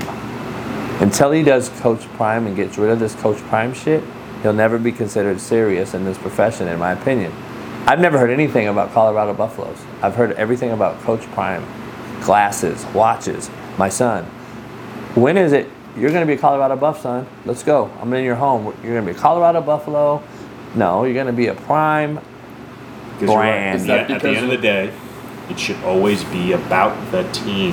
But is that what kids care about right now? And then we're going full circle again, right? Yeah. Let me give you a little insight. Let me give you a little insight, though. Do you know that when he took the Jackson State job, half those guys didn't even know who he was? Didn't know who Deion Sanders was? No, they don't know who Deion Sanders was. No, they don't. No, they don't. He was doing Barstool. They don't. I'm telling you, bro. Really? No. How many kids you know right now, if you recruited them, know who Bo Jackson is? Almost everybody. No, they don't. They don't. My kids at Indy didn't know who Eric Dickerson was. What? Dog. Yes. Bo Jackson's a bigger name than Eric Dickerson. Yeah, but how do you not know Eric Dickerson? Eric Dickerson, to me, is the best running back ever. I'm just telling you. These kids don't know anymore. You're in a world. Well, Prime's been in media, so it's... Yeah, but you're in a world of this. Kids are on this doing what? They're not watching fucking old football film of Barry Sanders. They're watching video games, watching guys get smoked, fights on fucking whatever you guys do. Hey, boy, give me that off the shelf. This trendy bullshit social media grab, likes and tweets. That's what they're watching. They're not watching. They're watching the guy wrap his face in plastic and put a Coke in there and fucking almost die. They're not watching Barry Sanders film. Another reason why football is at an all-time low, because we're not watching fucking our predecessor. We're not watching the legends of the game. We're not watching and appreciating who became before us. Yeah. Or you wouldn't even have the same thinking process that you see right now with these kids. Fuck about the argument we had the other day on the show. They don't give a fuck about the school. They don't give a fuck about the past, the history, none of that shit. They care about a bag. They care about playing and being the guy, because the peer pressure is so immense on social media. I got to be the guy. They don't care about any of that. Nick Saban redshirted everybody. Yeah. Every Thursday I have the legendary Trent Richardson on my show. It's T-Rich Thursday tomorrow. That's all we talk about. Like, dog, I fucking redshirted. He was a dog in college. But I'm just saying, like, yeah. He talks about it all the time. He's like, dog, JB, you're right on all this shit. Urlacher. Everything, dog, they go after him on social media because he defends me. Urlacher, really? Hall of Famer. Like, but he don't know. The guy on Twitter knows more than fucking Brian Urlacher. Yeah. So that's what tells you how bad we are. When they know more than Eric Weddle and fucking Brian Urlacher on Twitter because their fantasy guy didn't perform up to fucking standards, we got a problem, bro. That's where we are in life. That's truly where we are. Yeah. I'm telling you right now, you know how we fix the world? Eliminate social media for 1 year. No social media for one whole year. I bet you the world starts. 1 year ban. 1 year ban on all social media. Woo. I bet you motherfuckers would have to go get jobs. Motherfuckers would have to open doors.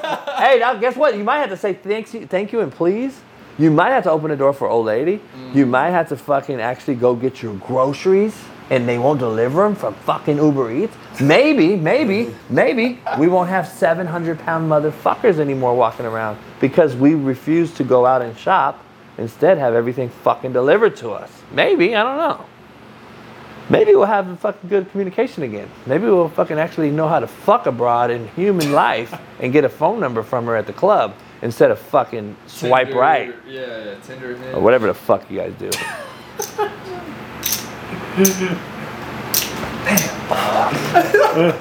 I don't know. I'm just saying. You're not wrong. I'm just saying. Let me get a lighter. I got to pee so bad, man. I think if people actually listen to what you were saying, they don't listen. They hear. Polarizing. They only want to hear my tone. They don't want to listen to the message. Remember, that's where we are in the world now. And look, I don't want to get political, but even, you know, you want to say Donald Trump, whether you hate him, like him, whatever, he's an idiot, he's brilliant, whatever you want to say, like, the way he says things is very inflammatory to people. And then they, like you said, the words that just all of a sudden... Trigger. Yeah. I don't think we dissect the truth from being called a hater to the dissecting the truth. I don't think we do anymore. We can't. We're so soft and enabled because the phones have... So look, there's let me see if I can find it. There's this thing I used to do with my players all the time. And everyone was like, what the fuck does that mean? But let me see. Who the fuck is this? There's a thing I used to do with my players all the time called 1440. And 1440 is how many minutes are in a day. I do it with them. So how many minutes are in a day? 1,440 minutes. All right. So how do you use those 1,440 minutes? So I've been doing that for a long time. It literally would tell me in the recruiting process if I'm taking you or not, or if I'm even going to continue recruiting you. So I had a sheet created that I made, and I would hand it out to recruits and fill it out. So I want you to fill out your 1,440 minutes, which I called 1440. Fill out the 1440 sheet. And everyone's like, what's that? It's how many minutes are in a day? 1,440. So fill out what you do on all 1,440 minutes. That sheet would tell me if I'm recruiting you or not. And you'd be surprised. I mean, it is times 10 now. Right. So guess what? 1,440 minutes are in a day, 24 hours, right? How many minutes do you think a kid nowadays you're recruiting is on their fucking phone? Your phone will tell you. Like 8 hours. At least 800. At least four hours a day. Dude, way more. That's what I'm saying. If they're good, yeah. Four. So out of 1,440 minutes, yeah, which is a 24-hour day, how do you spend your 1,440 minutes? Most of it's on the phone. So is it on the phone doing what? See, that's the difference. Yeah. Remember, if you, to society's purposes, you're supposed to have 8 hours sleep. Right. If I sleep 8 hours, I feel like I'm going to waste my whole life. I will never sleep 8 hours. I've never have. Fuck no. How much sleep do you get? Fuck, I don't sleep. What on average? Sleep when I die. I don't know. 3 hours? Four, maybe? 4, maybe? I don't know. That's not good for you, man. Some people wire it though. Some people just... How do I know? How do you know? What? Arnold Schwarzenegger says 8 hours will kill you. 8 hours of sleep will kill you. Yeah, but because you'll never get what you done. Researching this. That's Arnold. But hey, that motherfucker came from nothing. He fucking grinded and made it out. His book's unbelievable, by the way. You should read it. Really? So it's a documentary. It's great. Yeah. So the Netflix one. It was cool. 1,440 minutes in a day, and you spend it. Let's say half of it's on social media, half of it's video games.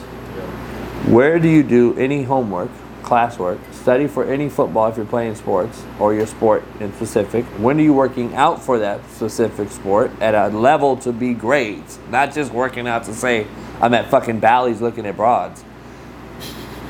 Take care of your body, you watch your tape, all that. Where is that going to fit in when you spend fucking 8 hours a day? Now, you still haven't slept. Yeah. So where's the sleep? Right. So I'm just saying, 1,440 minutes in a day will fucking set you free. I'm telling you right now. Because it'll tell you right now what kind of person you are and where your focus is and what your priorities are. And your priorities could be real shitty. Yeah. And that's allowed, by the way, not coached. Either your mommy's allowing it, your daddy's allowing it, your coach is allowing it, somebody's allowing it, your mentor, your homie, whatever, your circle. That's why my circle's super small. And that's why I don't care what people say or think. Because they don't know me. They don't know shit about it. I don't like people. I don't want to be around humans. I built a theater in there. I built my backyard's like a fucking mall and a fucking football field and golf course and a basketball court. I got everything out there. Barbecue. You don't get lonely? Full island. Huh? You don't like people? No. I don't like people. You guys are fucked. You people guys are... What about like with your friends or something? My circle's tight, man. I keep it real tight. I love humans, man. I do, but I don't like people. It's got to be the right kind of people. But I don't like to go out and deal with drama and fucking people. Everyone's a fucking knows this and knows that.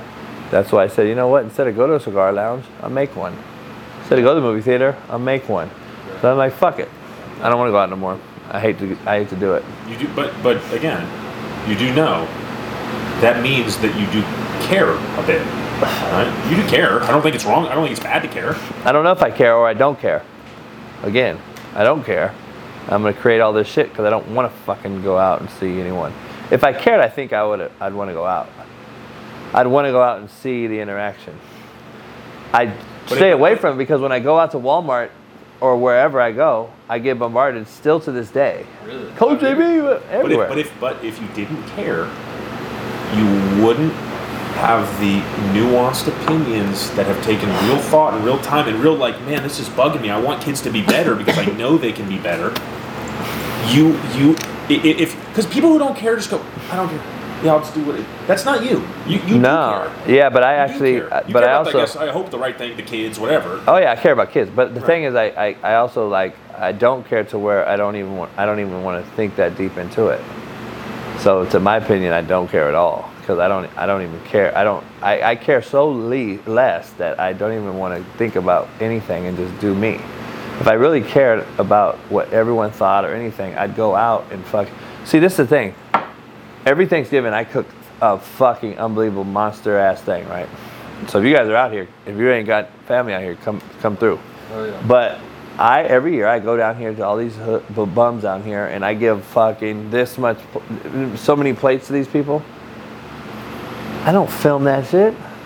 I got motherfuckers, they go on social media, oh, I give it. No you don't, motherfucker, you did that shit one time and you filmed it. I do it every day. And motherfucker, I don't film it. So people don't know that and I'm the asshole. But I do more for motherfucking kids than anybody, and then the cats come after me talking all that shit, and I'm like, motherfucker, I do more for black kids than your ass. And this is a black person talking to me talking shit like, oh yeah, JB's full of shit. Really, what have you done, motherfucker? During the riots, I was in Compton and Long Beach, by the way, when the government was setting up brick pallets for black kids to destroy black-owned stores. Now, how the fuck does that make sense? But I'm the only white boy in the whole fucking area. And guess who listened to me? All the black kids. You know why? Real recognizes real. They were like, damn, Coach JB, stop fucking destroying the homie's liquor store, motherfucker. Do you think I got jumped? Do you think I got anything? Fuck, please try it. Motherfuckers know when to test somebody and when not to. Trust me. And I didn't film that shit. But guess what? A motherfucker will go film. I'm helping shut the fuck up. No, you're not. I ain't seen you ever in life besides your one tweet. That is the reality of it. And unfortunately, perception's reality because of these. And everyone lives on there. And I think you're in a unique position, too, because you are a white guy from Compton. There's a ton of white guys who are from places where they're one of the only white guys. But everybody in the country knows Compton because of music, because of entertainment, whatever. Like, it gives you a platform. And because I think people who know that you are real. That, like, no, I'm not saying these things to just, whatever, because I want to. I'm saying because... don't do that. Like, that's not going to help anybody. Yeah, it's just, I think that's just what people don't understand. They hear the tone, they don't listen to the message. And that's just what it is. That's what it does.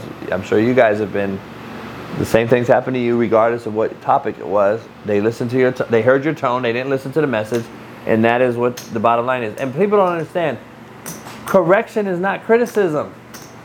People are so soft now that they think correction is criticism. He yelled at me. He told me that I was wrong. You fucking are. And guess what? I'm correcting you. It's not criticism. When I stop talking to you is when you should fucking worry. Right. And that's just the truth. That's in life, too. That's not just a football thing. That's life. Yeah. When I stop talking to you, I don't give a fuck. So I'm still cussing you out, dog. I used to love when my coach cussed me out. I knew the motherfucker cared. Dude, people, my dad told me the whole time growing up. People don't fucking think about that. The second your coach stops coaching you and criticizes you or worry. Trying to help you up, that's when you know he gave up. Yep, worry. Then worry, because you're fucked. Yeah. But we don't do that no more. We don't think that way no more. Yeah. I'm just saying. That's a good point. Yeah, they massaged the shit out of it. I didn't know that either because I still haven't yet to watch it, but they edited it because... Wait, what do you mean you get to watch it? I've never watched it. Watch what? The Last Chance U. What? Why? I don't want to watch myself. I'll get... Are you being for right now? You've never watched it. You don't like to watch yourself? Is that what? Fuck no. Yeah, it's weird, right? Yeah. I've seen clips and all that. I've seen the viral clips. I've seen bits and pieces of episodes. We watched it when we did I'm doing the Last Chance True segment. Obviously, I had to watch certain things, and that was for the first time I ever watched it. And he filmed it, and then, that's on Patreon. Obviously, I got 8 episodes on there, but never watched it from front to back. No, won't do it either. I can't. I got girls that come over. You let's watch it. Fuck no, I'm not watching that shit. You gonna watch it with me?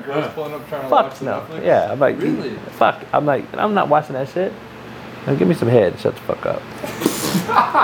So yeah, did you get that's like the Instagram blow up at like girls sliding in the DMs and all that? Oh fuck! I had 30,000 DMs that I didn't even know I had. Dudes or girls? Both. It was a good question. Both. Yeah. But I had shit though. So this is my third Instagram. They deleted 2 of my big ones. Like I had big ones, like a couple 100,000 followers. They deleted them. What? For what? Yeah. Who knows? Because I said fuck or something. Fucking Zuckerberg, man. Yeah. but bitches on there twerking ass, doing porn. They're cool. Bro, it's fine. No, I'm saying in general. Just that's fine though. That's fine. But don't say fuck. Don't say fuck. You be canceled, bro. Elon will let you do whatever though, on that. Not really. They shadow ban my Twitter all the time. Twitter? Well, fuck yeah. With Elon now? Yeah. Really? Man, you must have said some crazy shit. Nah, Twitter. I'm telling you, that's all bullshit. That motherfucker don't run Twitter. That motherfucker. The face on some shit. They still got all these fucking bots or whatever running that shit. You think? They still control, it seems bro. Better though than it would've. Maybe, but I don't really see it. I don't see a difference. And the whole verified thing is the dumbest I've ever heard. Yeah. I was verified. I was already verified. I was already verified. I got unverified, and then he verified me on his own again. I mean, that's good. Yeah, but still, I'm like... But there's shit that's banned on YouTube. Like Theo had that podcast with Roseanne Barr that got banned on YouTube. Theo Barr, the comedian, yeah. You know Theo, right? And then he posted on X. Like, things on X are allowed that aren't allowed on YouTube. You know what I'm saying? Anyways. You know Theo's top 5 show ever, right? He's awesome. You know who was his top 5 show, though? Oh, you went on? Were you on it? I've been there a couple times. Girl? Yeah. Oh, shit. Yeah. I didn't know that. But you got to watch the one that, before the recent change, he left L.A. and went to Nashville. Yeah, I think he's back and forth. Yeah. But I was his top 5 show ever. I love that guy. Man. Yeah, I text him all the time. We talk all the time. He's funny as hell. He's a good dude. He hooked my daughter up. My daughter saw him in Vegas, and she went up to him and was like, "You know my dad?" And she goes, "He was Ian Nobu, Coach AB," and he got up out of the fucking, walked all the way over there. Oh, pay for her shit. Really? It's Coach AB's daughter. Yeah. No way. Yeah, he's a good dude. He seems like it. Yeah, he's a good dude. He's funny as hell. Yeah, he let me re-air it on my channel. Oh, really? Yeah, I got like 100,000 views. Right. But his shit with me has like fucking 20 million. Wow. His shit. Yeah. Damn, I gotta watch that. Were you in studio or was it remote? In studio. In studio. In LA? Uh huh. Yeah. Good old Theo. I was on everybody fucking. Like right after. I was on fucking people that they didn't even air it. Why? Because it got too wild? Because they're fucking. They're so. I'm telling you, man. Like who? Alexis Texas, a porn star. She's got a show? Yeah. Wouldn't even show it. I'm like, you fucking... And she's a porn star. I know. And I'm like, you fucking... Yeah, exactly. That's how fucking level I'm on, I guess. I'm like, fuck. Bro, what? Yeah. Makes no sense. Alexis Texas. Yeah, man. I'm like, fuck. At her house and shit. Yeah, it's fucked up, man. You trying to get at her? Nah. She get ran through more times than fucking choo-choo train. Let me see. How do I do that? I couldn't. For the one time, though. Yeah. I couldn't do it. I took some head or something. Right. But nah. Theo Von Coach Brown. First thing that pops up. There you go. Yeah. Let's see this one. Yeah, 'cause I grew up. Oh, this ain't even the big one. This was another one. Like, you jackasses, like, get your dick out each other's butts and get out here. That's what he'd say. He'd come in the locker room and say that. No doubt. Yeah. Hey, slap dick's been around. Yeah, slap dick's been around. It's been a long time, man. Coach Jason Brown, nice to see you today, man. I appreciate you having me. Yeah, it's an honor, man. It's a pleasure, man. I was on all those fucks early on. Right after the shot. Yeah, fuck. I was like... Was that weird, like, being famous overnight kind of thing? Yeah, because I didn't have Twitter and Instagram and all that shit. So I created it, like, for recruiting. Yeah. When I got to Garden City. So then I transferred it to India or whatever. And literally overnight, I was asleep to wake up, because it was reporting day the next day for fall camp. Yeah. See, people don't realize the show dropped July whatever, 20th or something. And the next day, we report.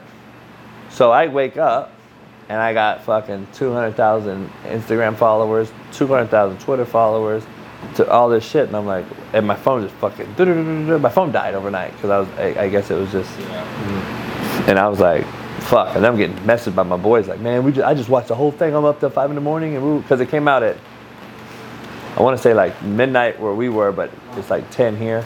So people watched it, or 8 here and midnight, 10 there, or whatever it was. Yeah. So my boys all watched it, and I just binge watched the whole thing, and blah, blah, blah, blah, man, this is crazy as fuck. I'm like, what? I ain't watching that shit. So my boss calls me, we need to watch this shit. I'm like, I ain't watching that shit. I got fucking practice. I don't give a fuck.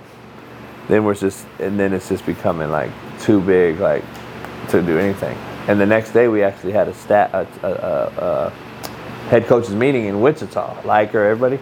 Yeah. The whole conference, the whole Jayhawk. Yeah. And we stopped at some shithole town in the middle of Kansas to get gas, me and my boss, female AD.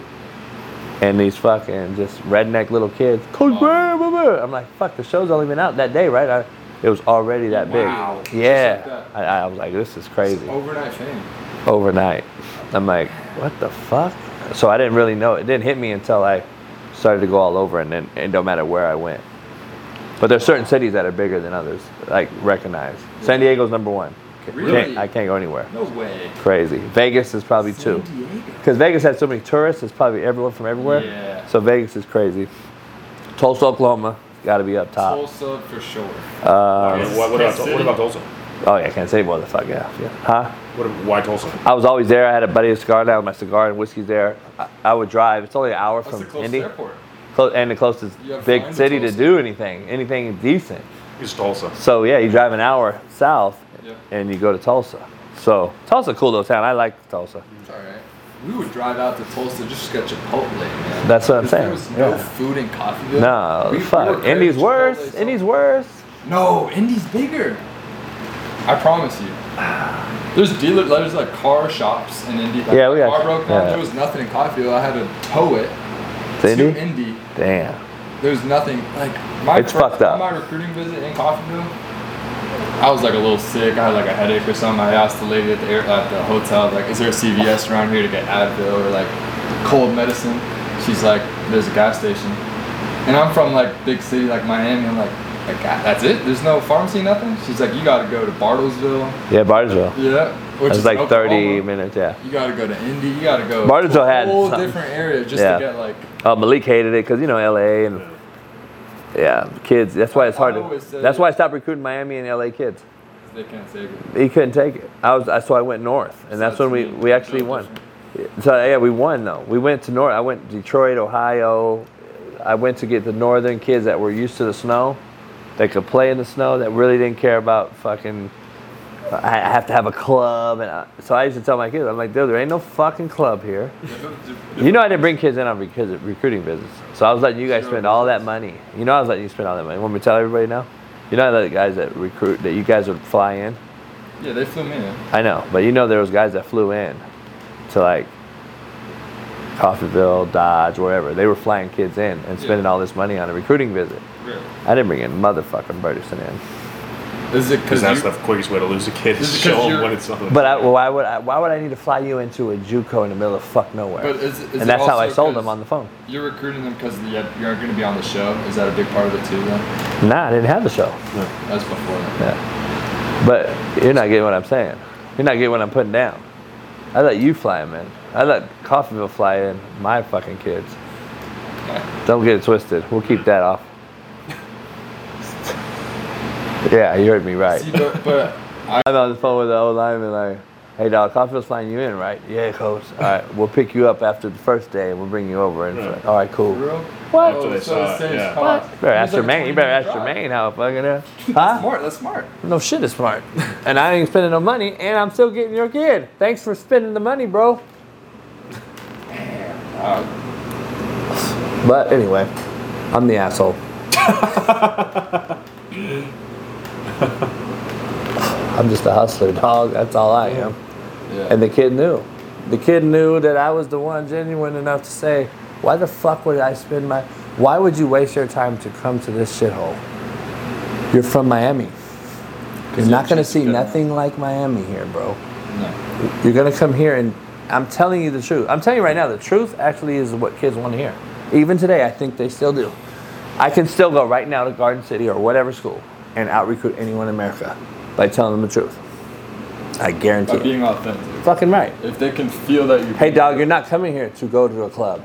You're coming here to be in football jail, my jail, and you got to get out.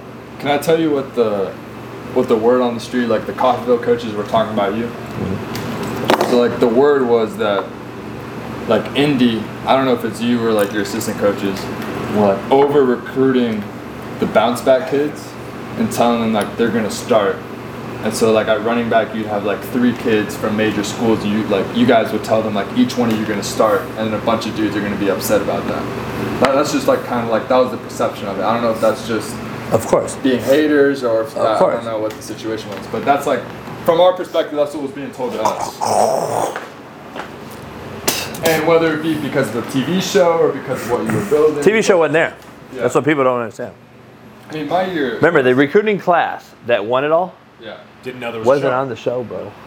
It was before it was announced. There was no show. Those kids were already signed. But you guys did get a lot of bounce backs. Of course. That's like what was... That was like kind of the... Sounds like a you problem. No. Not you. I'm just saying. Yeah, but that sounds like a you problem to all the people out there. Yeah. Here's what we heard all that. And I used to laugh at it. And I always just told the players. Like, it's so easy to... You're actually helping me. The schools are actually helping me. So let me ask you something. Yeah. And it's gonna be a mic drop. I'm just telling you right now. And I did it and I even had this conversation with Liker. I go, so Jeff, why would your staff try to throw me under the bus when you know me And you know I would never throw you under the bus or talk shit about any other program. I've never done it. And I would fire a coach if they went and negative recruited. Number one. I didn't need to negative recruit, bro.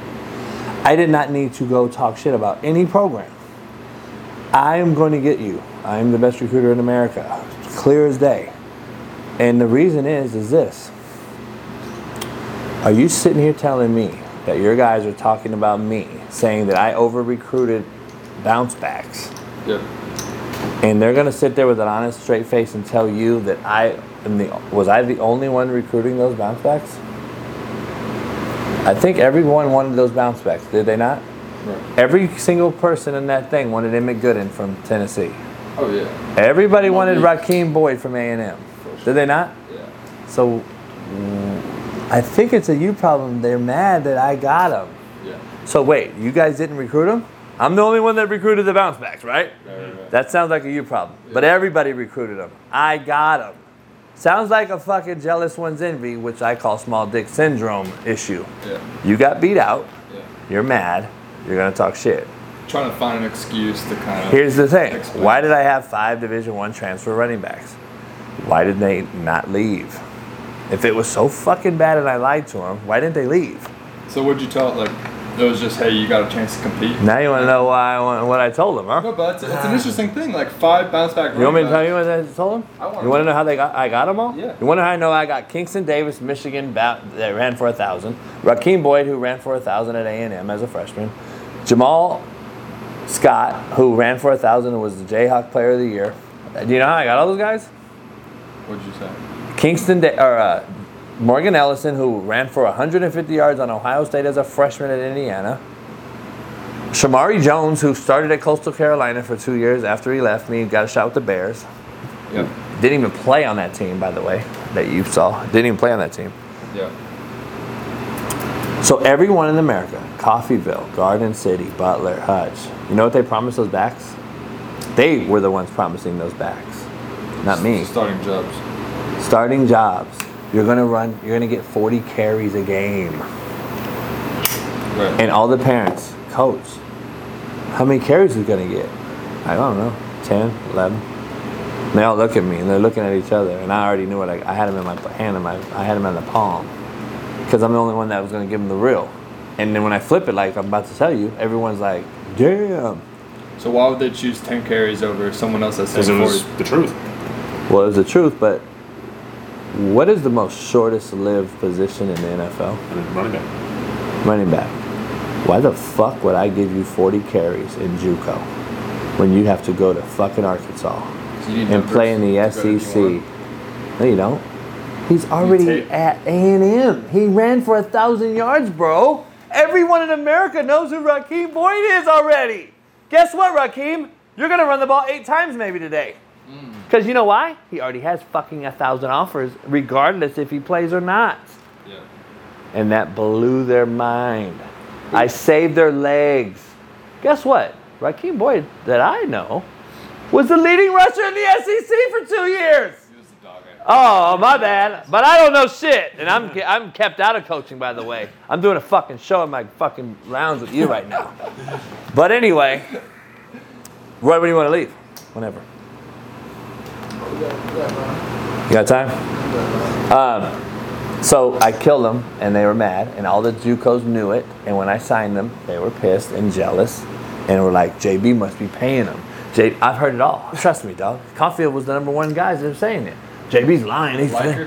Nah, not Liker. I don't think Liker would do that. I think those other like Ruben or what's his name, all those guys that didn't like me from beating that. And I went off on your OC and our gym because he was talking to one of my players. And I motherfucked them. Bro. I said, motherfucker, we're going to beat your ass again like we did last year. And it even's going to get worse. Do you know why they're trying to get rid of Jim Harbaugh? Tell me. No, do you know why they're trying to fuck with Michigan? Why? Because they don't like Jim Harbaugh. Who's that? Everybody. Coaches. Ryan Day? NCAA. All the league teams. You know how many coaches hated me in that Jayhawk conference? Oh, everybody. Everybody! Indy was villain number one. It was like freaking... Why? The worst of the worst. Why? That was... So from the outside... Is what I told you. So from the outside in, everyone hates me. Why? Because I out-recruited everyone. Yeah. The players liked to be there and wanted to play. And they got D1 scholarships. Why is that a bad thing? It's only bad to the fuckers that aren't having it. Losing out on the recruits. So what is happening right now? That's why I defend Harbaugh, and me and Harbaugh don't even get along. Yeah, but there's some shady shit going on over there. What? The guy on the sideline with the Connor Stallions at Western Michigan? We don't know what that is. You don't think that was him? It might be him, but guess what? I know for a fact that Ohio State does the same shit. I know for a fact that Alabama does the same shit. I know for a fact that Texas does the same shit. I know for a fact we've been doing that for 30 years. No, but to that extent? Yes, to that extent. To that extent, yes. Yes. Really? Yes. This ain't new, and everyone that's real knows it. Really? Yes. Everyone I talk to knows it. Everyone I talk to in the NFL and D1 laugh. We laugh on the phone conversation. This is a joke, JB. I know. We know. Wow. You know what we used to do, though? I would pay Mo. Here's our $500. I need you to go get these two games for me on film 6 weeks prior so I can get it into my system and cut the bitch up so when we come to those games, I have it in a few weeks in advance and I'm giving cut-ups out early. Correct? This has been going on for fucking the inception of football, bro. Cut-ups are different than having an assistant coach on the sideline. No. That's how we got the cut-ups. What do you mean? Yes! How are you getting him on the sideline with the gear and all that, though? No, we're not doing all that. I don't know about all that. That's a whole other thing. I'm talking about guys going to film the games for me. From the stands. From wherever, yeah. Straight at the signals. Yeah. Okay. It's not even the signals. It's really just number substitution, what this means, what this means. By the way, we're still doing it. By the way, when we started doing cards, when the cards made famous Stephen A. Smith face and whatever, all this was offense tempo and all this, when the cards came out, you know what the cards were for? Dummy signals? The cards were to say, hey, I know you know my signals. Guess what Stephen A is now? That's all it was, dog. I mean, we would do the same thing. I know. Right. So that's what I'm saying. Why is it all of a sudden, as we get close to the Ohio State game, that now we're going to suspend them for a second time in 1 year? 2 times, by the way. This is a precedent that we're setting. That's going to implode in the NCAA's face. I don't think you should be suspended before the investigation's closed. Hold on. That. You can't be suspended twice in 1 year and not be fired, bro. It's never happened ever and ever in life. He should have been fired then, right? Well, you can't fire him because there's no fucking... No, it's not. To fire him? Yeah. Whose decision is it? No, the NCAA can say, hey, this needs to happen. The NCAA is keeping their hands off of it. The same thing they did with Pete Carroll at SC. They got him out because he was whipping that ass. And as Pete was like, well, fuck you. I'll go to the league. Jim Harbaugh's going to say the same thing. Jim Harbaugh would be the head coach either of the Chargers, the Raiders, Bears, or the Cleveland Browns, in my opinion. Or Bears? Nah, I think they'll keep Eberflus another year because he's just year or two. Here's the thing. He's going to coach for Cleveland, and he's going to go against his brother every year, and it's going to be a huge story. Yeah. And that's what's going to happen. That's my opinion. But we'll see. It's Harbaugh. It's not Michigan. But here's the thing, though. If all these guys are so gung-ho and so player-oriented and we're about the players and all these fucking lying D1 coaches that say it, why ain't nobody coming out saying, hey, man, I know this. Michigan better not be suspended from going to a bowl or a playoff because those kids will be fucked. Why have I only heard Stephen A. and all these motherfuckers come out and say they should not be allowed to play in the playoff?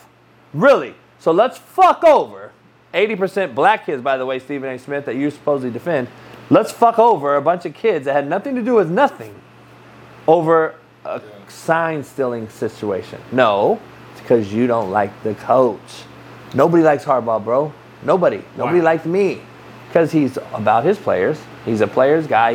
He only defends his players just like I always did.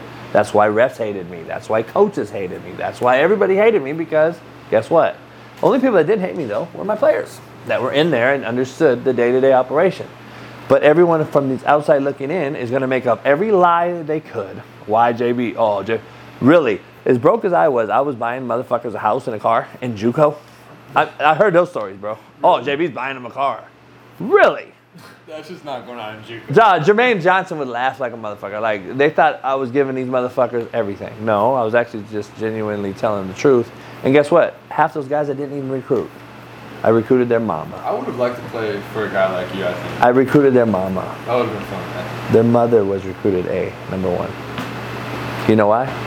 Because with the mama consent that I can motherfuck her son. And I'm going to treat him like a man. And I'm going to get him from point A to point B. The mama ain't letting that kid transfer, bro. Think about it. We so caught up in recruiting the kid, the five-star. You know when I signed Jermaine Johnson, I got the letter of intent? I never even spoke to him more than twice. Really? No. I went to visit him twice, drove up to Minnesota, came back, and it was solely to talk to mom, meet mom, talk to mom, build a relationship with mom. All the phone conversations, texts were all fucking around with Jermaine, bullshitting with Jermaine. Hey, dog, I'm going to come scoop you up when you take your visit to Garden City. That's what happened. I had a guy drive 6 hours across the state, pick up Jermaine when he landed at the airport for Garden City. Yeah. And Jermaine made up a story. Oh, fuck, I don't know. I got lost. Well, guess what? He came to eat dinner at Indy. We drove him back, and he flew out of Garden City back home on their dollar. Freaking Brahms fast food. Brahms. So I'm just saying, I did that shit all the time. Jermaine helped me visit on visits. Jermaine would help me take kids around, and he would be my host and do those things.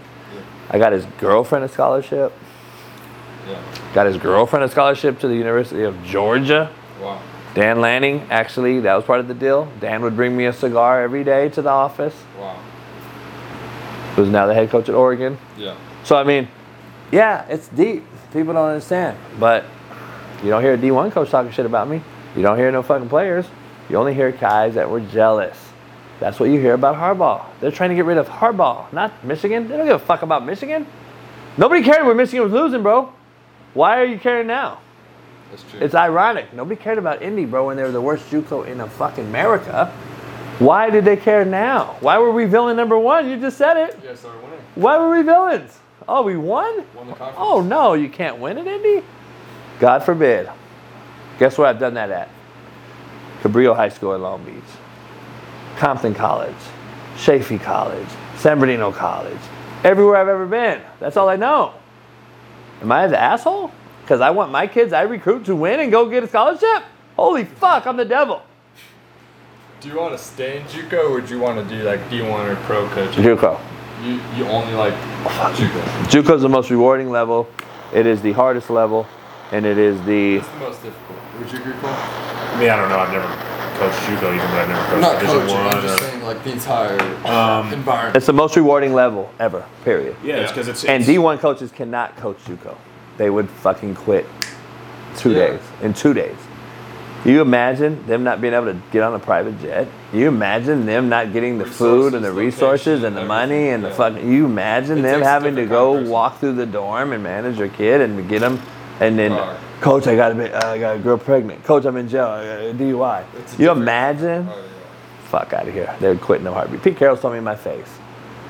And there's a reason they never hired me. Even though I got a few jobs late, a few offers later in life as a JUCO guy to coach, like a quarterback coach or something, a few FCSs. Yeah, right now if you had to choose. JUCO? Yeah. I don't matter to JUCO. My whole thing was rebuilding.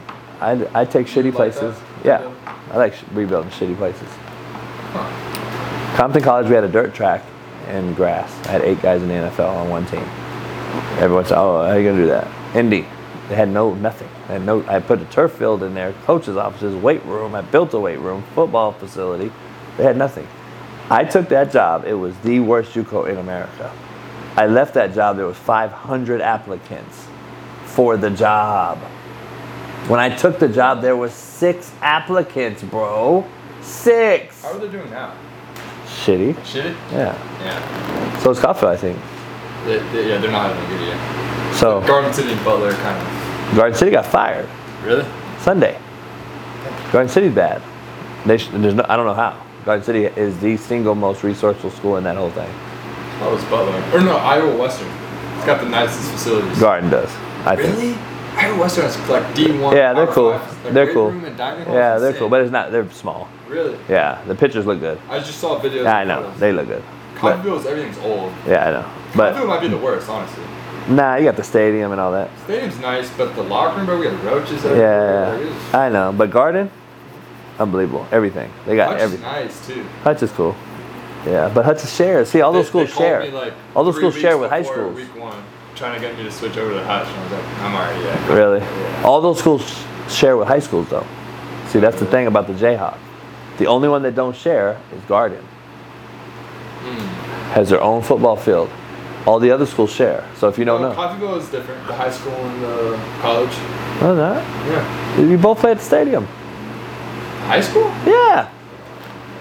You see your logo in the 50-yard line, bro? Yeah, it's the C, right? It's Coffeyville High School. It has the purple in one end zone for the high school, and you have the Ravens in the other. You didn't know that? Good job. Good job. Both playing there. Must not have spent a lot of time there. Right? Good job playing there. Yeah. I don't remember that. All of them. So Hutchinson shares with the high school. Hutch is nice. Butler shares with the high school. Yeah. Dodge shares with the high school.